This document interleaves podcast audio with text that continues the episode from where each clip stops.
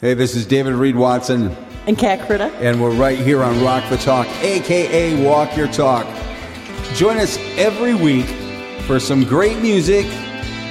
And some inspiring conversations. Yes, we look forward to entertaining you. Find us on Facebook at Rock the Talk Radio. Welcome to this week's edition of Rock the Talk, Walk Your Talk with Me, David Reed Watson. and me, Cat Critta.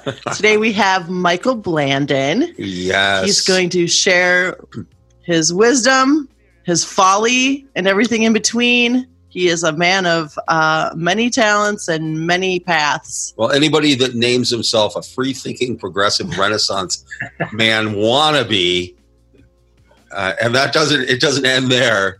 Quest physicist in training and Optimus Prime. He's probably got a good amount to say. Absolutely. Michael, welcome. Thank you very much, Kat and Dave. And uh, I see you've been stalking my Facebook profile. So um, yes, those those those are my my self entitled appellations. Thank you very much. You know, and they basically, I think they all boil down to say I'm just as lost as everybody else, but I'm finding my way. Hopefully, like everybody else. You know? I think that that's a good place to be. As never, because I think once you find the end, you're, I mean, what is there to do then? You know? Yeah, you're always learning, lifelong learning. I think I remember reading um, Bruce Lee told a story about a Buddhist monk who he became enlightened. He was a young monk who became enlightened. That's the journey that every monk, every Buddhist monk aspires to. And so all, all of his young monk buddies had heard uh, from the masters that one of their own had reached the stage, the state of enlightenment. And so they were so excited and they wanted to find out from him, wow, the masters say you are enlightened. That's fantastic. How do you feel? And he responded to them, just as miserable as ever.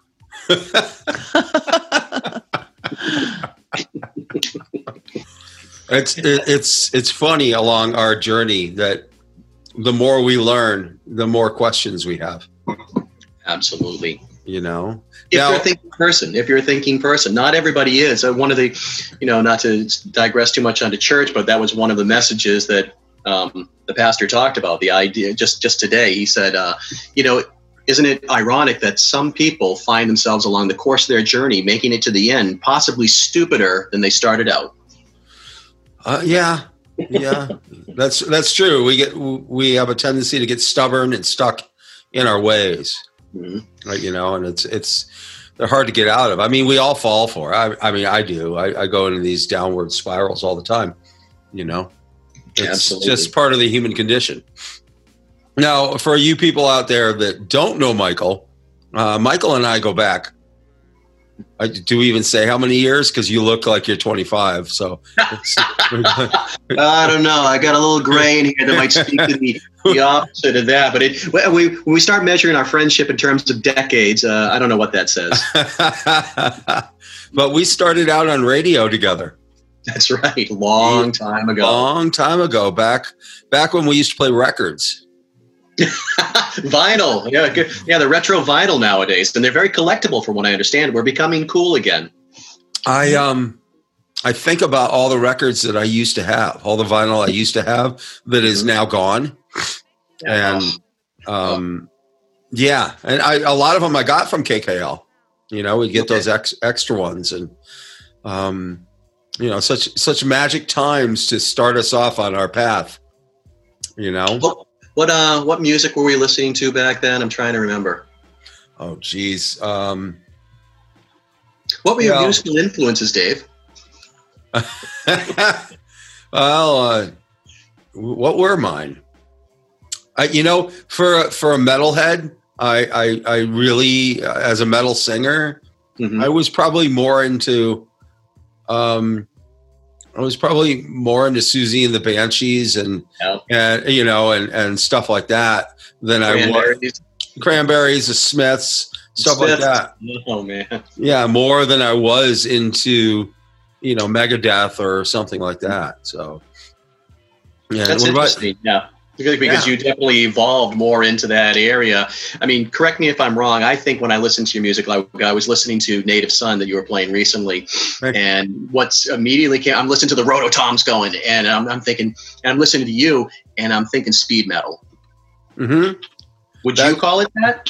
Well, um, it's funny because the the drummer in this band was from a band called Soil, and he also had a death metal band called Oppressor.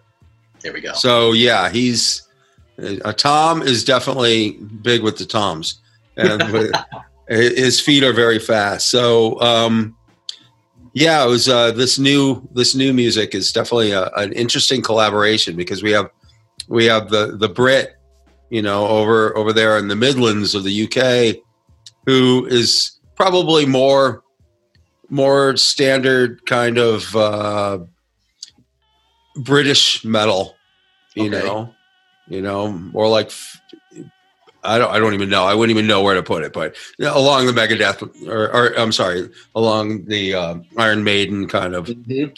method, where Tom's very American metal, Mhm. and I just sing. I just I, I, I, I well, the way I look And at right. sing, the way I look at singing is um, I listen to the music, and it's almost as if the the word the words and the melodies come through me, Mhm. and I this will this will segue very much into spirituality, I think, because I'm a firm believer that we tap into a collective conscience Mm. and Okay. we pull that information to us. If we have an open enough vessel, we can get that information. Like Cat, Cat's amazing with that. Cat is um, Cat is now a Reiki master since the last time you saw her, Hey, Yes. congratulations! Thank you. and she is such an open vessel. You know that she she can channel this information much. She's very unfiltered. Where I'm where I've got these filters of doubt and so on and so forth. She doesn't. So I mean, where where do you find your inspiration for what you do? Oh, interesting. Well, um, interesting question. You know, because I think we're all on the same page spiritually in terms of trying to, coll- you know, connect with a higher spiritual consciousness, and in terms of, you know, music. I always believed what I was taught back, you know, back in grade school when they talked about um, models for education and the the the Athenian citizen model from ancient Greek would talk about uh, democracy. They talk about war and balance and government, but they also talk specifically about music and the arts, and that music and the arts played an integral role in the shaping of the spirit, of the consciousness, of the ethos um, of the citizens. So they said, you know, the the perfect Athenian citizen would have a balance of education along with artistry, including music, um, performance, you know, graphic art, if you will, uh, but Mhm. especially music. They talked about the influence on the soul, and so I think there is something there for you know f- for all of us. And for me, I know if you hear music or you think in a musical way that that affects your your spirit and affects the way you feel and your outlook on the world, uh, then you think of it as, as, a, as a spiritual kind of communication. Right. And I've always uh, also looked at music as a platform, and I know sometimes this gets controversial, but um, I think of music and and the ability to stand on stage and then the ability to influence others. That there is a spiritual giftedness in that, a spiritual giftedness in communication, and it becomes a platform to connect with people. And once you have that connection, for me, the next question is okay, great. Now you have a connection through this spiritually um, influenced medium. What do you have to say? What are you going to talk Uh, about? Right. I think that you, you you're touching on um, the robust balance of the right brain and the left brain, and they were absolutely on to something with that because you can have all the facts and figures and and data in the world and find it and be not really literate if you don't have a balance with your with the other parts of you the the heart and the um, and being in touch with your soul and Mm. that stuff. And so I think that's I think that's definitely something they were onto. Do you? I mean, do you believe that you know that uh, there's there's a balance there that we're missing these days? Oh well, I mean, how appropriate a question for you to ask too, being a female, where I've learned in some of my trauma recovery coaching uh, work now that that you're you're talking about the balance between the left and right brain and that that area, that platform in between that connects the two, the corpus callosum, is actually bigger in females than it is in men. So the the idea being that women have a much easier time rectifying that left right brain than men do because of that increased corpus callosum area there.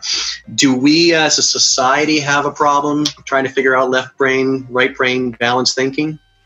Uh, interesting. I mean, we find ourselves in interesting times politically, socially, economically, with regard to, and, and I think all of that stems from spiritual in terms of divisiveness, um, a world of opinions out there, and opinions being thrown around as facts. Um, I mean, I think it's it's wonderful that we can all have opinions, and I think it's great, you know, in a country like America where we're supposedly encouraged to have, you know, free speech and open opinions and that sort of thing.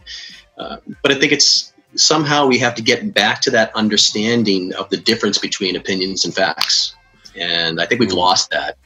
Oh, I, Yeah. I, I, I remember when the whole fake news thing started to come out, and, it, and it's it, it, it's it, it takes you down a path that where you don't trust anything anymore.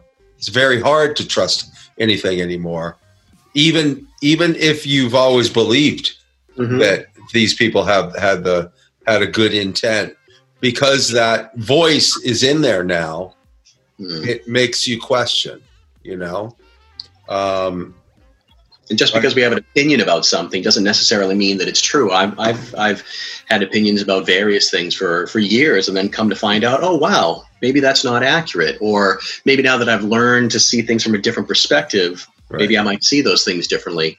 And people weigh into opinions on social media. And I was, uh, I was reading about that today and said, uh, you know, I think Burger King put out, or was it McDonald's or Burger King put out ads for the quarter pounder? And and one, one I think it was McDonald's put out the quarter pounder, Mhm. and then Burger King tried to compete with the third of a pound burger. And it, number one, it didn't it didn't roll off the lips as you know the tongue is No. quarter pounder. But it was interesting. They said sales slumped and the campaign failed because the vast majority of people on out there they were trying to reach just didn't understand and didn't believe that a third of a pound was more than a quarter of a pound, based on their opinions. I think those are the people that can't make change for a 20. I'm just saying. but, but but in their opinion, you know, they thought, no, no, no, my quarter pounder is bigger than that third of a pound, whatever that is. You know, it, they just believed it, and that became a reality. do you ever give a kid uh, a, your bill comes out to ten dollars and one cent and you And give them a penny. Blow their mind. yes, yes. It just happened to me yesterday. Yesterday, I did that. Just yesterday.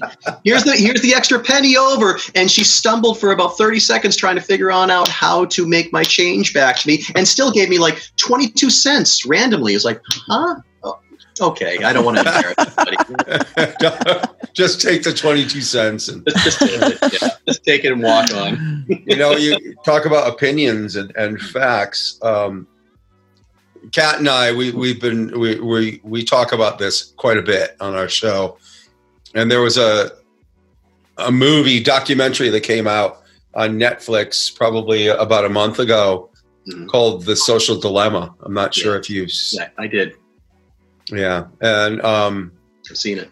how it's it's it's I don't think they've meant to initially, but how it's turned into uh, such a division, you know, where and and I always knew it was a slippery slope when you would only have people that you want to speak on your platform speak. It kind of how are you going to grow? I mean, remember debating in college? I mean, that was a, Absolutely. that was the biggest thing that we learned was that you need that objective opinion to create a new opinion and create a You know, new I- idea in your head I've always had um, my, my my personal mission was to have as diver, diverse a group of friends as I possibly could, Mhm. gender wise, ethnic wise, philosophical beliefs, political beliefs, because that's the only for me that's the only way I figure I'm going to learn another perspective. Someone else's perspectives are based on their experiences, uh, their life directions, whatever's happened, and if if I surround myself with those people, I'll learn something new that I don't have insights into or I haven't experienced. And that's how I'm going to broaden my worldview. But, you know, there's an old ad, I was just sharing with some people the other day. There's an old adage, it's old fashioned because they talk about it from a businessman perspective. Um, because we have business women, you know, as well. But I think the adage still holds true. They say when two men in business agree on everything, one of them's not necessary. Wow. Oh, I find mother on like in work my te- in my team. I have one who's a devil's advocate, and I mm-hmm. used to I used to not like her at first. Now I love her because you know when we're all we're all gung ho on a project, she comes in with all of the what about this, what about mm-hmm. that, and she's right on. Sometimes there's things that we didn't think of that are a huge roadblock. We would not have that. We would have fallen and found out the hard way without her. So I think that the ego gets involved with something like that. And Yeah. Not many, not many people are, will allow that kind of input because they're they'll you know they're they're saying oh this guy's bucking for my job Right. he's trying to make Right. me look bad in front of other people which is that that's that's an ugly slope that we But don't you just nailed it. You just nailed it. I mean, it really stems from a place of self confidence. If you're self confident and you don't have those kinds of insecurity issues and you're open to new information, that you're going to do better. The entire team, like Kat was talking about, will do better. Um, everyone will do better in that kind of environment once you divorce ego from the situation and insecurity, get rid of that and say, okay, this is as much as I can see, and my view is imperfect. Who can see something else that I, I've missed? And yeah, that those checks and balances in whatever organization in which we're involved only makes it better and stronger. I I don't know why you got out of politics because you are you are you are quite the statesman. Uh, well, you know, aren't we all? You know, it's just finding that it's finding that voice. It's when you like what I was speaking about earlier. Once you find a way to establish a platform, that's great. A lot of people want a platform because they want to be seen. right. um, I think from a e- position of ego, um, and I'm learning about past traumas and that sort of thing. You know, maybe they felt like they weren't seen in their families of origin or in their school or in their work, whatever it was. It's great to want to be seen, and it's great to be seen because you feel validated. The, ch- the challenge that becomes is once you develop a platform where you can be seen and more importantly you can be heard what do you want to say True. Well, what do you want to say? I I I, I take it. You know, my, I I talk to m- other musicians about this. Um, my drummer, he's he's not. You know, he's a great guy, but he thinks politics should not be involved with music at all. And and and I like I like his point. But me, I'm completely opposite. You know, I wrote songs about Standing Rock. I wrote I write songs about all kinds of different things, uh, bashing certain political leaders.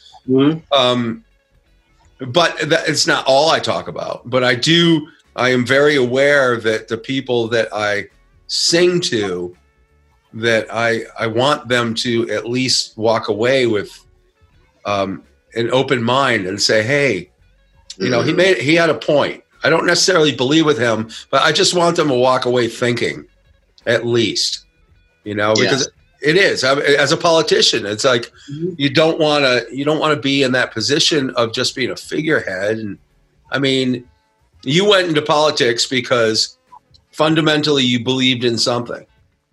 I mean, that, it wasn't because okay, I'm going to go into politics because it's a really cush job and I can retire. you know what I mean? yeah, my local level of politics certainly wouldn't have afforded any of that. And people would still challenge me every once in a while when I was a town official, a county official, and they assumed that I was making all kinds of fantastic money associated with it. And uh, it's like, for 10 years, all of the political assignments that I, well, no, eight or nine years, for eight years, all of the political work that I did was either strictly voluntary or I was reimbursed mileage to a very limited degree to the tune of like three or four hundred dollars a year in travel reimbursement. So, you know, I try to explain to people, and then later on, when I when I ended up um, serving as in, in, our town council, we people said, "Well, you're you're you're paid. You should be uh, available twenty four seven, and you're making all kinds of crazy money and perks and whatnot." And I explained to them. Um, uh, do you know? I, I, had this conversation with a good friend of mine who served on the town finance committee. They're in charge of our budgets, the town's budget, but also all the budgets underneath.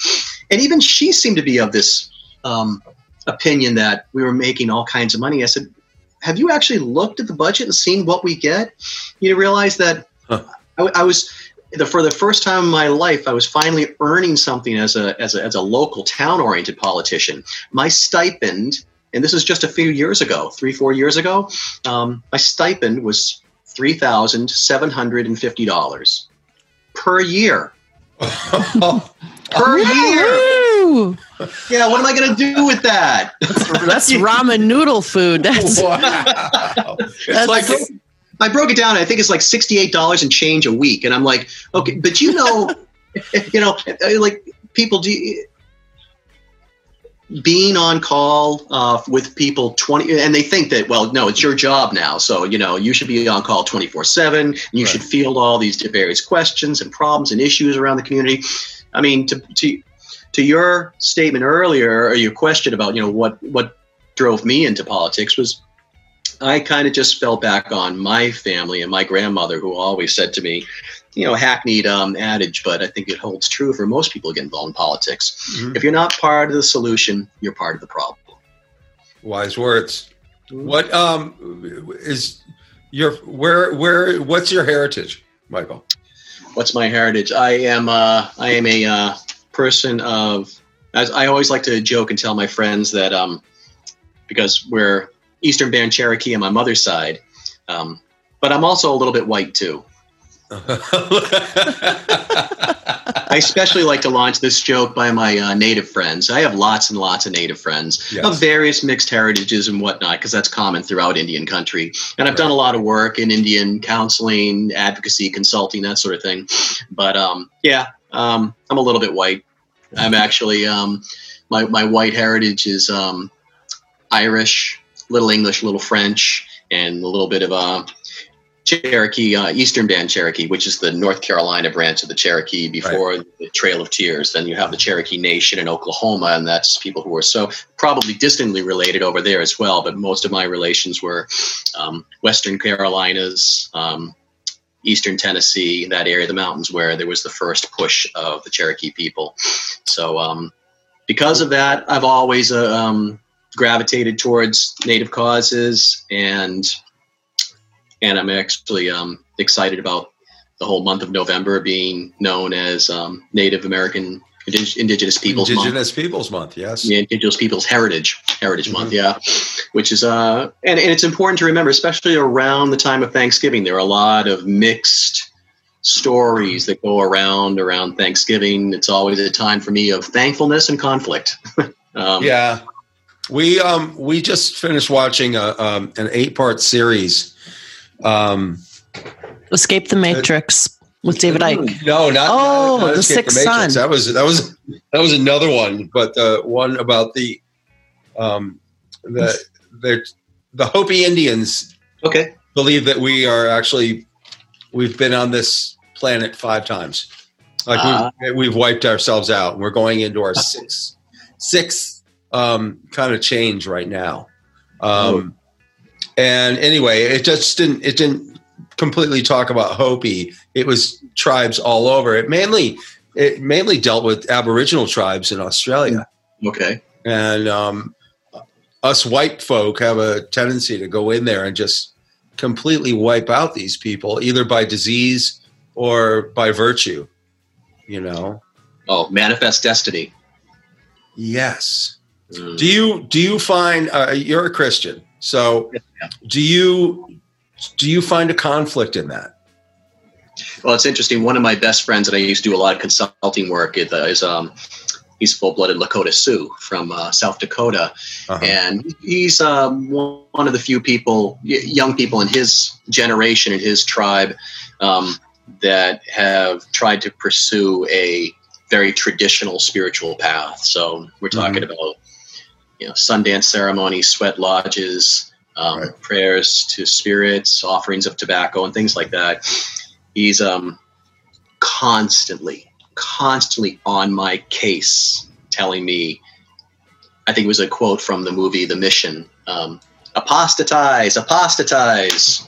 You know, which is a I think a technical term for leaving behind your old religion and grabbing onto something else.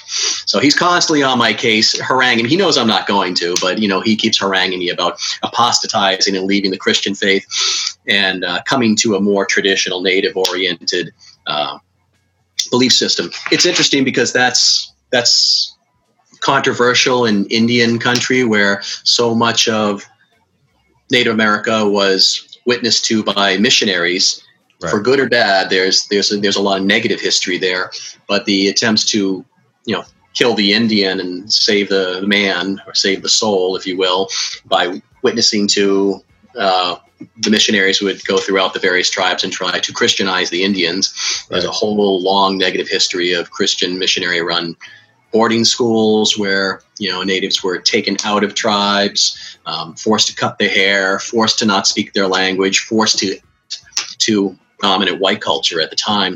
And right. so there's a there's a movement now in Native America to try to gravitate back towards old traditional practices. And and and some people have found themselves in a really awkward spot where it's been gone for so long nobody's around who really remembers what the old traditions were and so tribes you find now especially out here where i am in new england the wampanoag yeah, well, the Wampanoags. The Wampanoags have struggled with this, and they've had some successes, and you know, but they've had some challenges trying to rediscover their faith that they, they left behind for or was driven out of them 400 years ago, and mm. trying to rediscover it. And now they're in the process of of borrowing some practices from other tribes in an attempt to sort of find their own native spirituality. Hmm. I wonder if they were more I, I always, uh, I'm always curious about this. If they were more like the Druids, you know, you know, where the Druids were pretty much land based. You know, uh, we know this of Native American culture. I remember, um, I always, I always made it up, but it wasn't the truth. Like my my old metal band, Kill Ritual, I couldn't stand the yeah. name of it for, so I I made it up, and I would tell people this. I, you know, Kill Ritual in my in my uh, the way I looked at it was Native Americans would ask a deer if it would, you know, sacrifice it, its life for it and for the tribe, and that's what I used as a kill ritual. It really wasn't that though, honestly. But I like the idea of. I wonder if Christianity can become more, um, more of that earthy kind of element. You know, I mean, you talked about your church doing the outside outside thing and whatnot. Mm-hmm. The the uh, you you mentioned um, the tattoo church stuff like that. um, I've noticed in my day because I I I, I, I ran away from the the Christian faith mm-hmm. uh, when I was younger. Was my mom sent me to born again Christian camp up in Schroon Lake, New York called oh, Word yeah, of, yeah. yeah, Word of Life. When I was Word Life, yeah. My son went there. I, have been there before. I've seen. I've been to that camp. It was it was horrid for me, just for for me. You know, I'm not speaking about your kid. Good for him, but it was. uh the food they may have improved the food since then. The you know, we go a long way with quality food. I think for any organization on out there, they really need to keep that in mind. If they want to attract followers, it's all about the food and food quality. That's right. It's and portions portions, portion control. I, that's what that was my problem. Portion control. builds up here. Um, but I've noticed uh, as um, as we've grown uh, in my 57 years, the um, we've no, I've noticed the Christian religion. I've noticed um, mainly the Christian religion becoming a little bit more lax, not necessarily in their belief system, mm-hmm. but in um, their acceptance okay. of, of other things. Um, do you find that in you know what in the people that you're with, or do you? I mean, because come on, you're you're in stoic New England. Uh huh. You know, The bastion of pilgrimage, you know, pilgrim and puritanical values. Still, Yes. Yes. And you know, I grew up in a family like that, and it's it's very beaten into you, and it's hard to uh, separate yourself from that. It must even be more more difficult for someone who uh, who's indigenous, you know, or mostly indigenous, to cross, the, you know, kind of balance that out. Well, it's interesting when you go to church in New England and probably certain places in the South. I have family down in the Carolinas, and like my dad's side of the family is very waspy uh, and very traditional Southern Baptist. I mean, so I mean, the whole fire and brimstone. You know, some of that's there, um, Right. but up here. What I would say that's universally true, both the New England and the Southeastern churches, and I can't speak for the rest of the country, but um, it's interesting when you walk into a church, a traditional settled church, looking to try to see if you can make connections uh, and fit in to a degree with a group of people that will accept you. Right. And it's it can be challenging when you walk into what appears to be more like a country club than what you'd think would be a church. And when I say country club, I mean old, Mhm. white, conservative. You know, Yes. And and and and sort of the the unspoken understanding that we're all on the same page over here and you coming on in uh, what page are you on are you going to get on our page or are you going to you're going to Yeah. stand out which in our community might be problematic Right. so it's it's challenging i think um i my my personal view on church is that um church is just the meeting place. Um it's just it the people think of church and they think of the building but the church is really the community of people who gather together and share spiritual values. That's what it is spiritually speaking and uh, kind Right. of more philosophically. My son i think we've discussed you know he's in his last year of uh, bible college study to become a minister. So Right. he graduates in may and he's going to hit the bricks and pound the uh, yellow pages looking for want ads for uh, pastorships which i think is going to be challenging for him. We'll see how that goes but i've been learning a lot through him. It's it's been great to raise him on up in a religious belief system. And and now i find myself in the interesting role where you know he's learning more than i know certainly from an academic background. Now he's teaching me. So that's that's a good thing. He said something early on about the the political divide in the country. Mhm. and one of the things that he said you know there's a lot of um, discussion around putting christ back in christmas and there's a whole bunch of discussion that could happen around that subject but i love what he had to say about it he said uh, a lot of people talk about putting christ back in christmas he said i'd settle for putting christ back in christian When we come back, we're going to have some more conversation with Michael Blanton. For right now, we're going to play a little bit of music for you, break it up, and uh, we'll be back.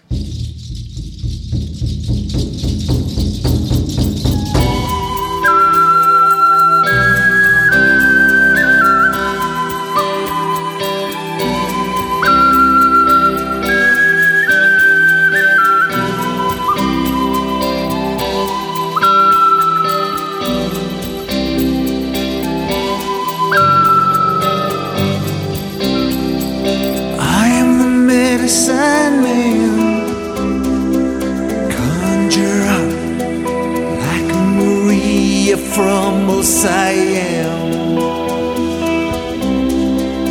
Foreseeing, teasing, because I can.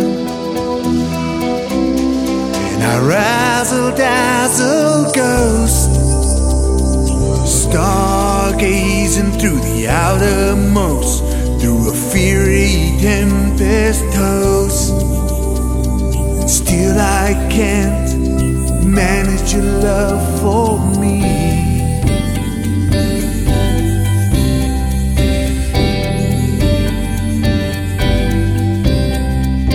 I am the medicine man. I am the medicine man. Walking sands through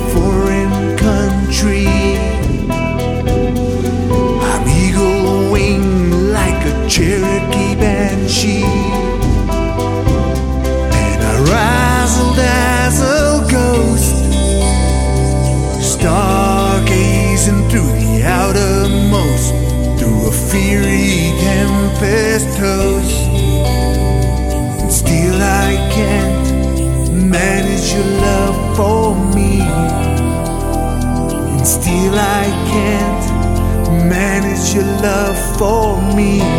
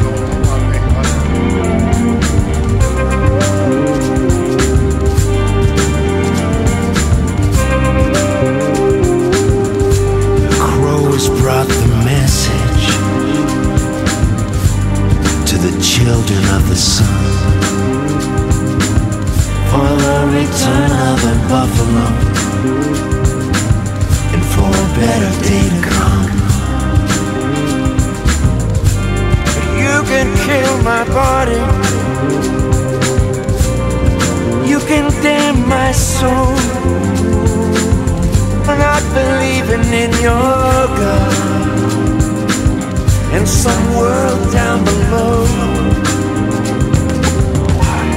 But you don't stand a chance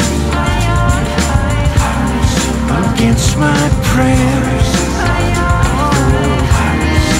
You don't stand a chance against my love. Your law, the ghost dance. The old the ghost dance. We shall live again. We shall live again.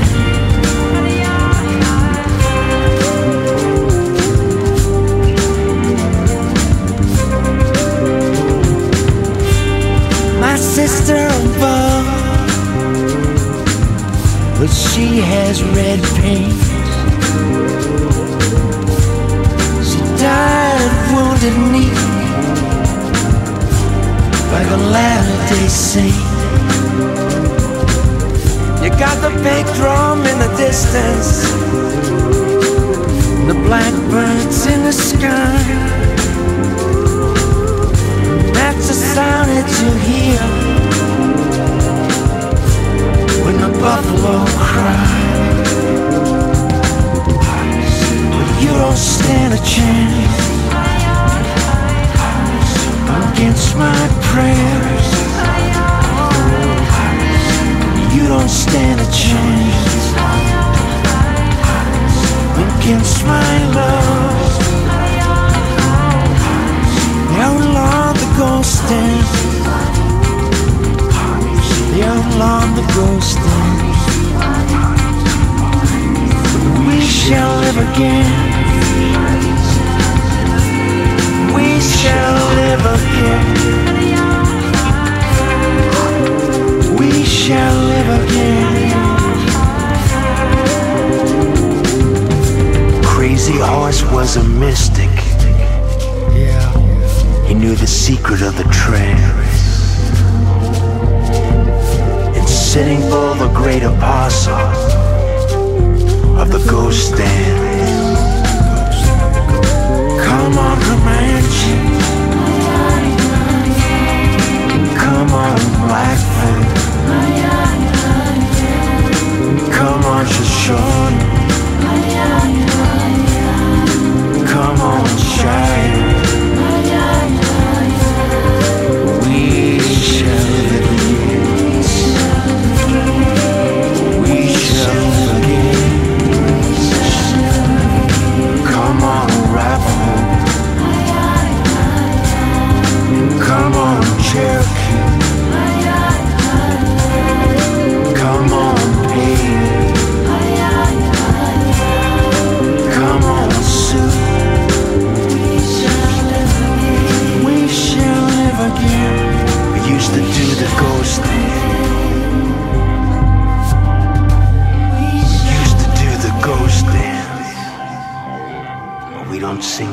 Kind of songs no more. Beautiful. Welcome back. Yes. We're listening to Ghost Dance by Robbie Robertson and the Red Road Ensemble. And before that was Now It's Dark by George Lynch, George Lynch's Shadow Train, and Medicine Man by Robert Mirabal. Yeah, um, you know, I was I was on the beach in Marina Del Rey where I used to live, and um, this guy was playing a flute, and I, you know, he was sitting there, and I go, and I noticed it said etched on the side, it said it said Robert Mirabal. So Robert Mirabal is uh, is also a flute maker, um, Native American, and I believe he's in Arizona, if I'm not mistaken. Might be New Mexico. It might be New Mexico. I think it might be New Mexico. Wow.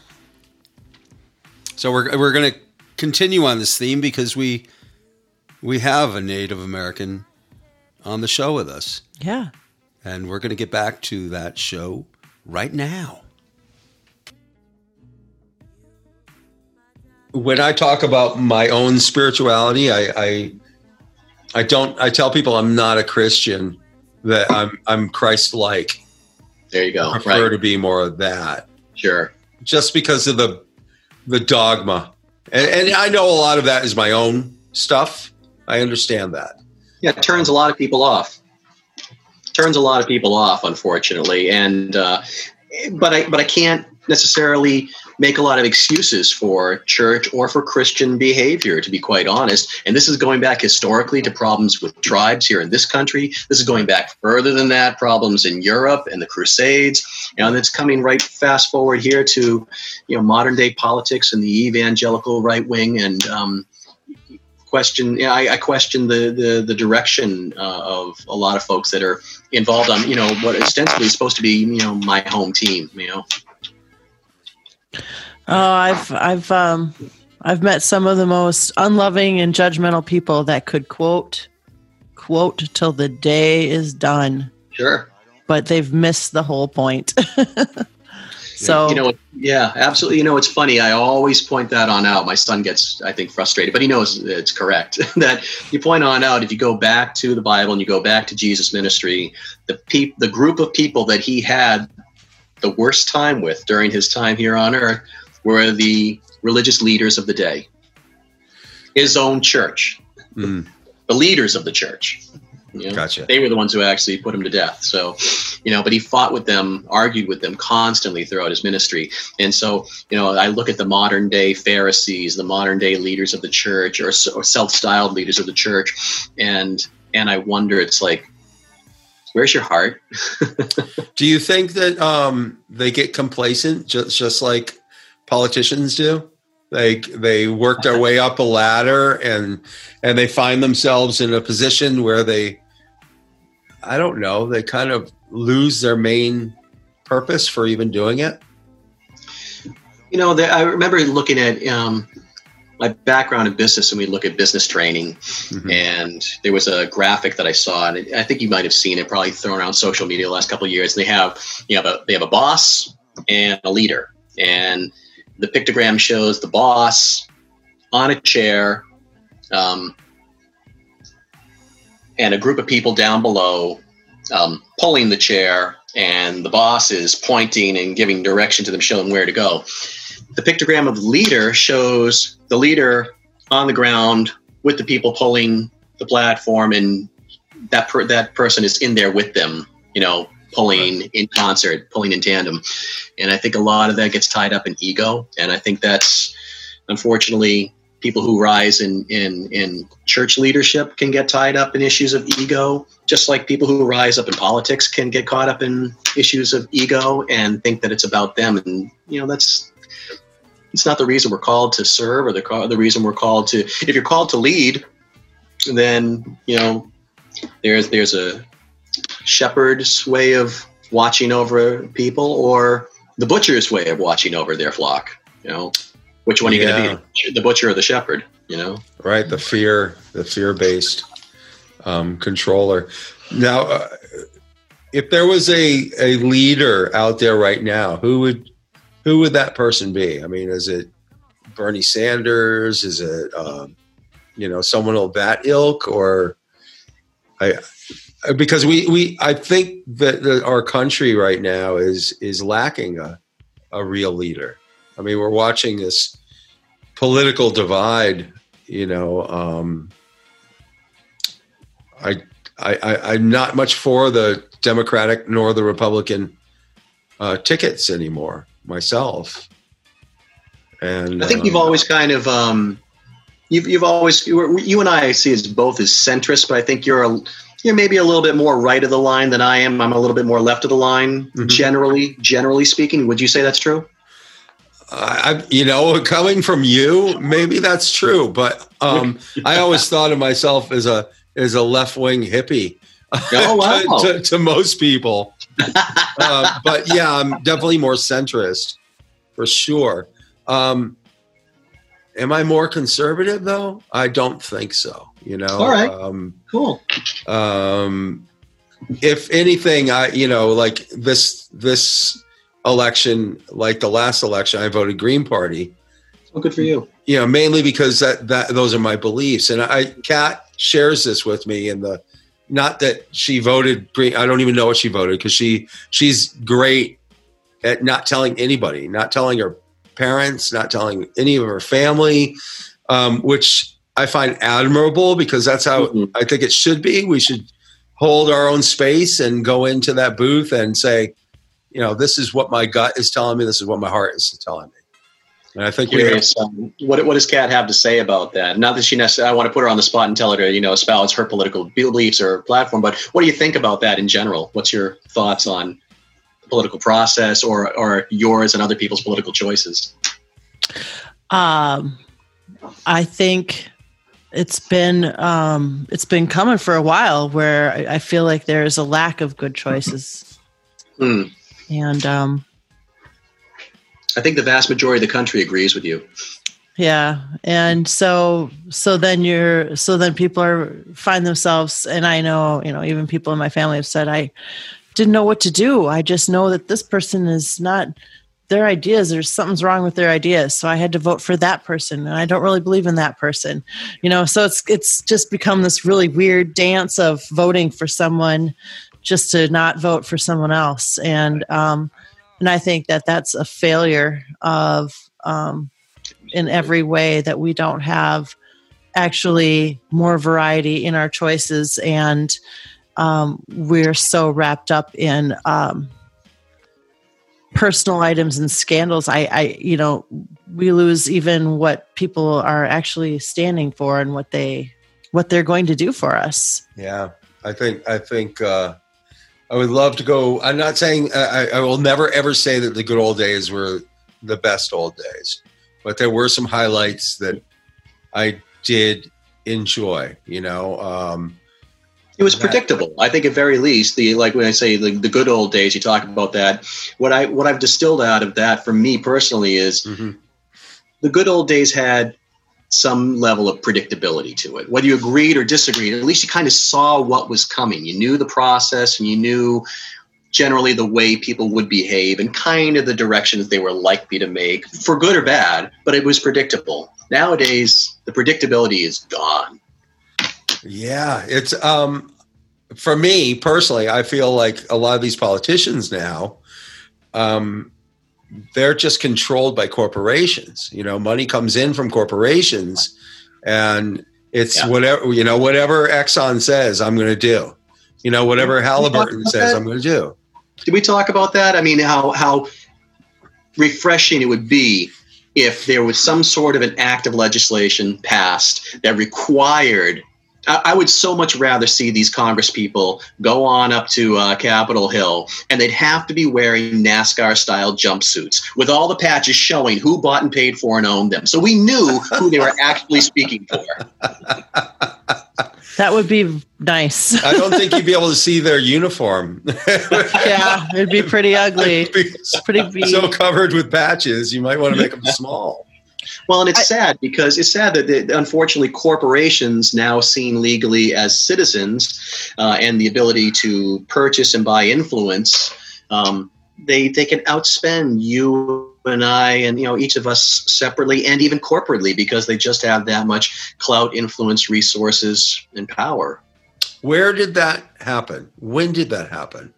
Well, it's been happening for a long time. We all know that it's been happening sort of secretly um, with lobbying, and you know, and as someone who actually worked a lot around the world, DC lobbying, I was never a DC lobbyist, but an advocate, which is close. Uh-huh. Um, and you know, you you know that organizations have been doing this for a long time, trying to cultivate influence. Um, and there's there's a good side to that, and then maybe a not so good side of it. I think the problem has been there for years and years, and then there were attempts to try to uh, discourage that. When I was DC intern back in 1996, was right about the time that the gift ban came on in for congressional members. They could no longer receive any outside gifts of any substantial value over fifty dollars. You know, before that time, there were all kinds of substantial gifts, financial and otherwise, that were being given to members of Congress to try to pr- effectively purchase their influence and purchase their votes. So the Mm. gift ban came on in as a way in 1996 to try to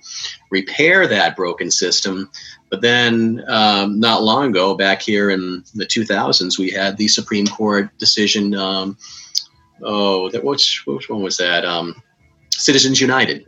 You know, the. Citizens United decision, which recognized that corporations were endowed with personhood and able to influence uh, political speech, entitled to free speech, just like you and I and anyone else were. And it sort of cast off the limits over what they could effectively spend through various vehicles on influencing that speech. And so when you say, well, I'm a citizen, but so is this huge multinational corporation, they're a citizen. We each have an equal um, ability to access these representatives in government to try to make decisions to affect our lives. Well, the problem is, is they're they're far more resourced than I am to be able to have that discussion with them. So, I mean, who who who's the congressperson going to listen to when we're advocating for a cause? Is it going to be little old me, or you, or you, you know, or big multinational corporation who's also funneling tens of thousands, if not millions of dollars into their various campaigns to reelect them, which is quite understandably what every politician really wants. You know, every career politician wants to maintain their career and get reelected. So this has been going on since 1996 Mm. for the for the for the most part. This uh, Yeah, before then, and it's continued and ramped on up. And with the Citizens United decision back in the 2000s, 2000, it threw sorry, off, okay. it threw off the, the controls, unfortunately. Uh, was that like passed at like one in the morning or something on a Sunday or something? Well, it was a Supreme Court decision, so um, there was there was plenty of scrutiny on it, and a lot of people who weighed on into it. But it came down to that whole argument of free speech, and you know, free speech is one of the foundational blocks upon which our democracy is built, uh, and it and it, for rightly so, rightly so. If we're going to have a democracy, then citizens have to be able to get up and speak their mind and influence the process and influence our again, they are representatives in Congress. Sometimes it feels like they're not really representing anybody but themselves or or special interests. But at the end of the day, their job is supposed to be within a democratic framework. They are up there talking about laws that are going to influence you and me. Um, and they're supposed to report to us. They're supposed to be answerable to us. You know, Do we still have a democracy if free speech is in question? excellent question. Sounds like a rhetorical question. okay, maybe it is. That's, that's that's the mom in me. I'm sorry.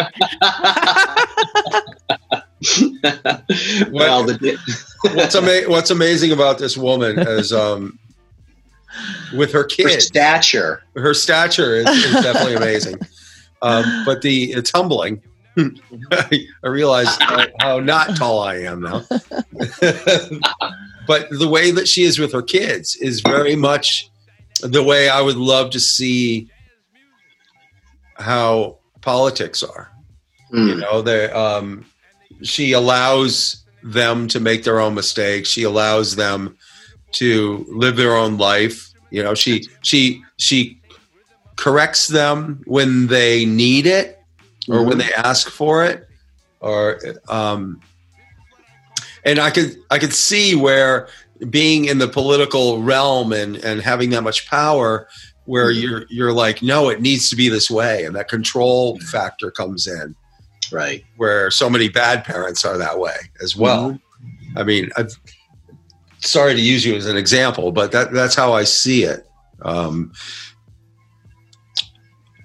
that is a, it, it's it might have been rhetorical for her, but for me, it actually is a real question. It's uh, you know are are we? It scares me to think that we might not be a democracy anymore. But remember, Rome fell after a thousand years. We're mere four hundred ish.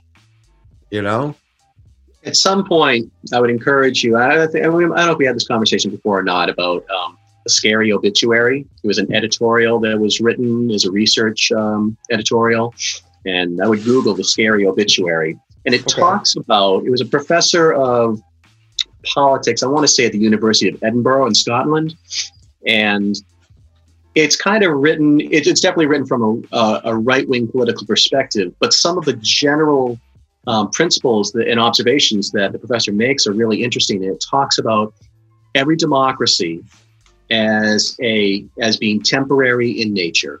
They are not long term sustainable. And the philosophy, the, the point that he makes there is that the the shelf life on a democracy occurs the moment that the citizens represent the uh, the representatives and the citizens who uh, they represent realize that they can influence and gain from the public treasury for themselves. And at that point in time, they start taking actions and lining up power systems and whatnot to try to take from the public treasury to aggrandize themselves. And that slowly over time, eventually those coalitions rise on up either side, basically fighting over, you know, our money, all of our, all of our money. And then it's a fight to see, you know, which can pilfer from who and that sort of thing. And eventually, um, that brings about the the demise of the democracy. And he puts the he puts the span on it. And he, then he compares it to various democratic forms of government throughout history, uh, from Europe, Asia, even over here into America. Um, well, he eventually makes the comparison ultimately to American democracy. But he looks at the at the lifespan of these various democracies. The, and he looks at the uh, the Roman Republic as one of those forms, and looks at the shelf lives of those um, those democracies and puts them somewhere in the neighborhood around 250 to 400 years is about the lifespan before it it falls down into some sort of dictatorship and just falls down. And then he, he superimposes America on that timeline, a timeline of milestones, when the people gather, uh, when they start to create unions to protect the workforce, um, when corporate entities start coming into coalition, um, when the population reaches a certain number threshold, and things like this. And it's really scientific the way he models that on out and then superimposes America on that and says, basically, uh, by his analysis, we have passed the precipice and we're on that inevitable downturn where our democracy is going to eventually fail. And it could be in the span of the next 50 years, 100 years. So the, the democracy fails. What do you see? Uh, uh, we going back to smaller communities? Um, well, we unfortunately, probably fall into some sort of fascism, and then we have to, you know, figure out when when the American people will rise on up and revolt. And I was a student of uh, Asian history, as you recall. You know, right? You were in China. You were in China, China back in the eighties, and uh, for a, for a semester, and I loved it over there. And we learned a lot about Chinese history, Asian history, and Confucius talked about not only peace, Buddhist type principles, that sort of thing, but he talked about Chinese culture and the human spirit. One of the things, and people think that, you know, Confucius say all these wonderful, wise, kind quotes, and he did have a lot of those. But what's less known about Confucius is he also talked about Chinese government and the people and the um, early government, the the right of the, the right and responsibility of the people to revolt and he talked about the right of revolution, the responsibility of revolution. That he taught they they had a they had a belief that if a if a governmental entity came into control, the the god God or the gods willed it and should support it, up until the point that government proves that it is corrupt and ineffective and self-serving and no longer serves the will of the people and defies, you know, God's uh, um, the mantle of heaven. And once they have done that, then it is not just the, re- the right, but with the responsibility, responsibility of the people to rise on up, take down that government, and reinstall a new, more benevolent, more publicly oriented government. So you were over there uh, when Kim, Kim Jong Il was alive. Is that correct? That's true. That's true. Uh, he was over in Korea, and I forget who the who the Chinese president was at the time. Um, but when I was there, was right before the Tiananmen Square student uprising in Beijing, like literally months before that happened. Wow. Yeah.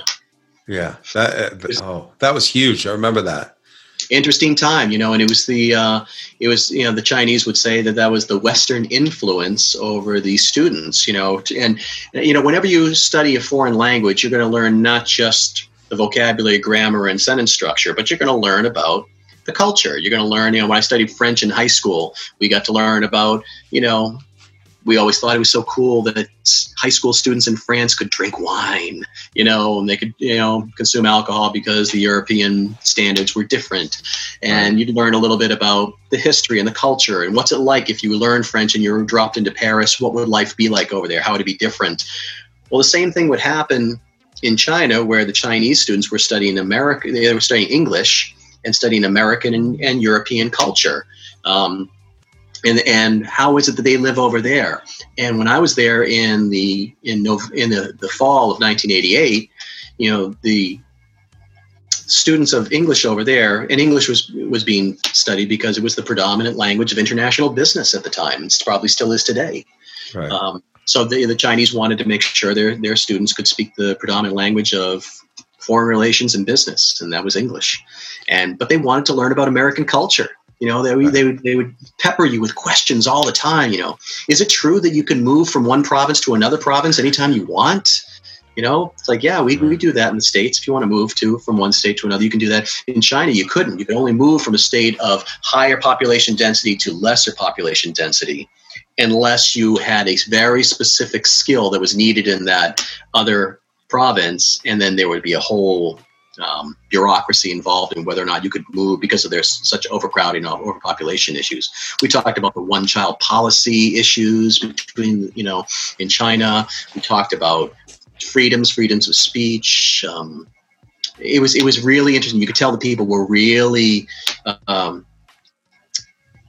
they were really, really curious to know um, how it is that we lived here and and then questioning their government as to why they didn't enjoy the same kinds of freedoms that we had in the West. Well, I I just finished a, a podcast. Uh, it was a three day long podcast on dictators, Ah, Uh, and um, Mao Zedong was yes. one of, one of them. yeah. I mean, even to, to revolution. yeah, even to today, um, he's been dead for forty four years.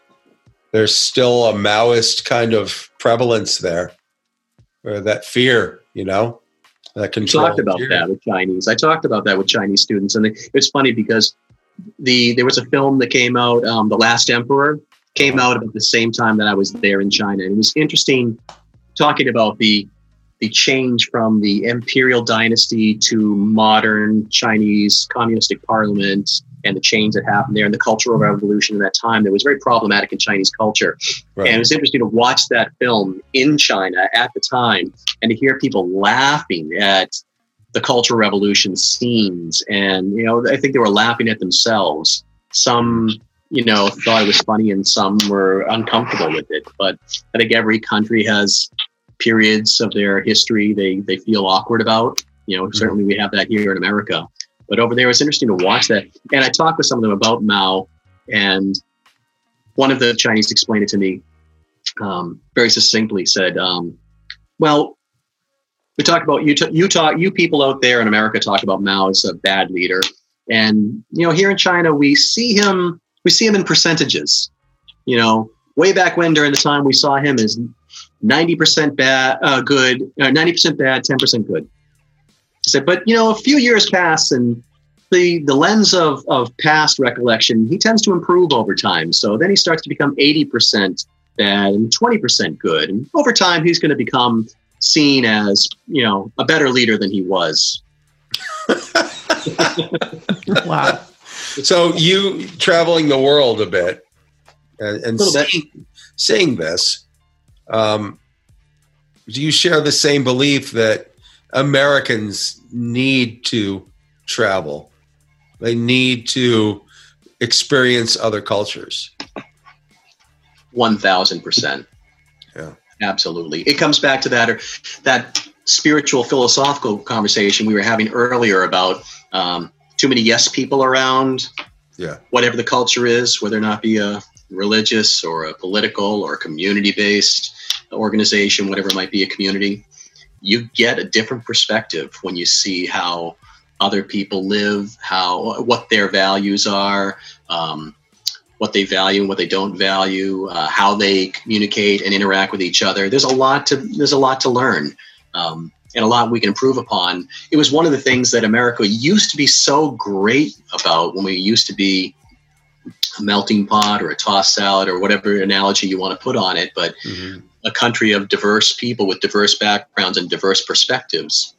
I think at one point in time in American history made us a pretty um, pretty great place to be, and uh, I wish in a lot of ways we could get back to that that way of global thinking, that international with that international lens that says what do they have out there that we could take here and improve upon and become better and stronger. And you only learn that by interacting with people and living in those situations. I've, I've told every college student I know, um, uh, my son included, you know, um, please go spend a semester abroad. Let's find a way to make that happen. Get out of, you know, your your shell here in your your close knit community and go see the world. Go see a, a bigger perspective. When I went to China, China was my second my second choice actually. Um, I went there because I had an affinity for the Eastern culture, languages. Did a little kung fu here in the states. Wanted to see what it was like in the birthplace, Mhm. and and I also had this goal in mind of I want to travel the world. So why don't I, from the outset, start and go as far away as I possibly can? Now I've gone as far as you can go. Every other place that I choose to visit will be that much closer. You know, my my aunt Mary, who passed away, um, oh geez, a number of years ago now, but she passed away at the age of ninety nine. She was a missionary in China Oh wow! in the in the I did not know that. Yeah, and she used to talk a lot about the the Chinese people. I I think it's the same with every every culture. Like here in the United States, I know for a fact that I can go to any town, um, I can hop into any pub or Mhm. whatever, and I can sit down and I can have a good conversation with anybody. But I think it's when we start getting in packs, you know, um, our ideals kind of become more solidified. You know, it's interesting you say that because you've got that gift of gab, and people have often told me I have that gift of gab. Yeah. So, but I, but I, I would suggest, and I wonder what your thoughts are on this. Did you have the gift of gab and loquaciousness just naturally, and that just happened because you fell into it, and some people have it and some people don't, or do you feel that your travels and your life experiences and your willingness to put yourself in uncomfortable situations help to grow that ability in you. Exactly. No, that, that's exactly it. I think I know, and Kat can attest to this because she's experienced it. Mhm. When I become sedentary, I have to shake shit up. Yeah.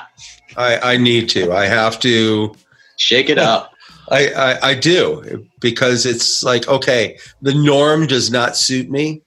Mhm. Um, and you know what? There's a romantic um, thought of of of the whole settling down and staying in it. I mean, you've been in Massachusetts for a very very long time. Yeah, I have. Um, what I have missed out in not staying in Massachusetts, um, I don't know if you can you can make a balance between the two of my, all my travels as opposed to. But when I go back home to Granby, Massachusetts, where I grew up, Mhm. um, a very small town. very small town. It, there, everybody, the people that I left there, They're still there. uh, they're still there, but I I wonder what it would have been like. Like like Kat is from this area here. You know, she's from Minnesota, born and raised. All right. Um, the only difference is she's traveled, uh, but she always came back to home base. Um, I feel like I've scattered myself so thin that I don't know what a home base could even feel like. You know, I'm trying to make home base here with her. hmm Uh, um, but it's Minnesota's a pretty cool town. Uh, yeah, it really is. I mean, I think she was worried that I wouldn't make it through the winter, but Michael, it's freaking 42 degree. It's 42 degrees out right now. He has no Oh, wow. idea what's coming his way. No. She keeps she keeps saying that. 30 below, 50 below, wind chill. Oh. Yeah, but you know what? Cape Cape Cod. Remember putting Oh, yeah. pla- plastic on your windows. yeah. yeah. You know, With it's- the hair dryer and blow. Yeah. we got cold cold winters. Yeah, your it's, plastic kit downstairs. it's not. It's but you know it, it's different wherever you go. That's also the beauty of traveling and experience at different places. Uh, For a little while, when my son was born, we were living out in Park City, Utah, which I loved. I loved. I'll always love to, to this day, and aspire someday to maybe spend more time out there. Great skiing there. Great skiing. Fantastic skiing. Oh yeah, we had three ski resorts within a five mile bus stop. You know, up and down between the three of them. And I worked for the Canyons at the time, which was the newest one, and um, and you know, people warned me about the snow and the depth of snow and all the amount of snow, and that and it's true. It's a way more than we get on Cape Cod. You know, on Cape Cod we mostly get rain and a little bit of sleety slush, and it's crud and it's crap. They get a lot more snow out there, but I don't know if you have this in um, Minnesota. Um, the did you? I mean, what's the is the humidity there like it was out here? Because when I was, we had the we had such an, a lack of humidity in Utah that when we get two feet of snow dumped on us overnight, I'd go on out into my driveway with a push broom and I could just sweep the snow off of my driveway because it's like big puffy clouds of cotton balls. And you know back on the on the cape and in new england you get like four to six inches of wet sleety slushy crap. It's just you know it's backbreaking work to shovel that stuff. And even though we didn't get nearly as much it was just dense and wet. And no matter what you wore you know it was humid. It would always soak right into whatever you were wearing. Out in, in utah you know i put on snow bibs and a t-shirt and i'm sweating and i'm sunburnt at the top of the mountain. Yeah, that's how Colorado was. No, I, I, um, when I got here in the spring, and uh, we, I was helping her clean out the garage, I, I laughed at her plastic shovel.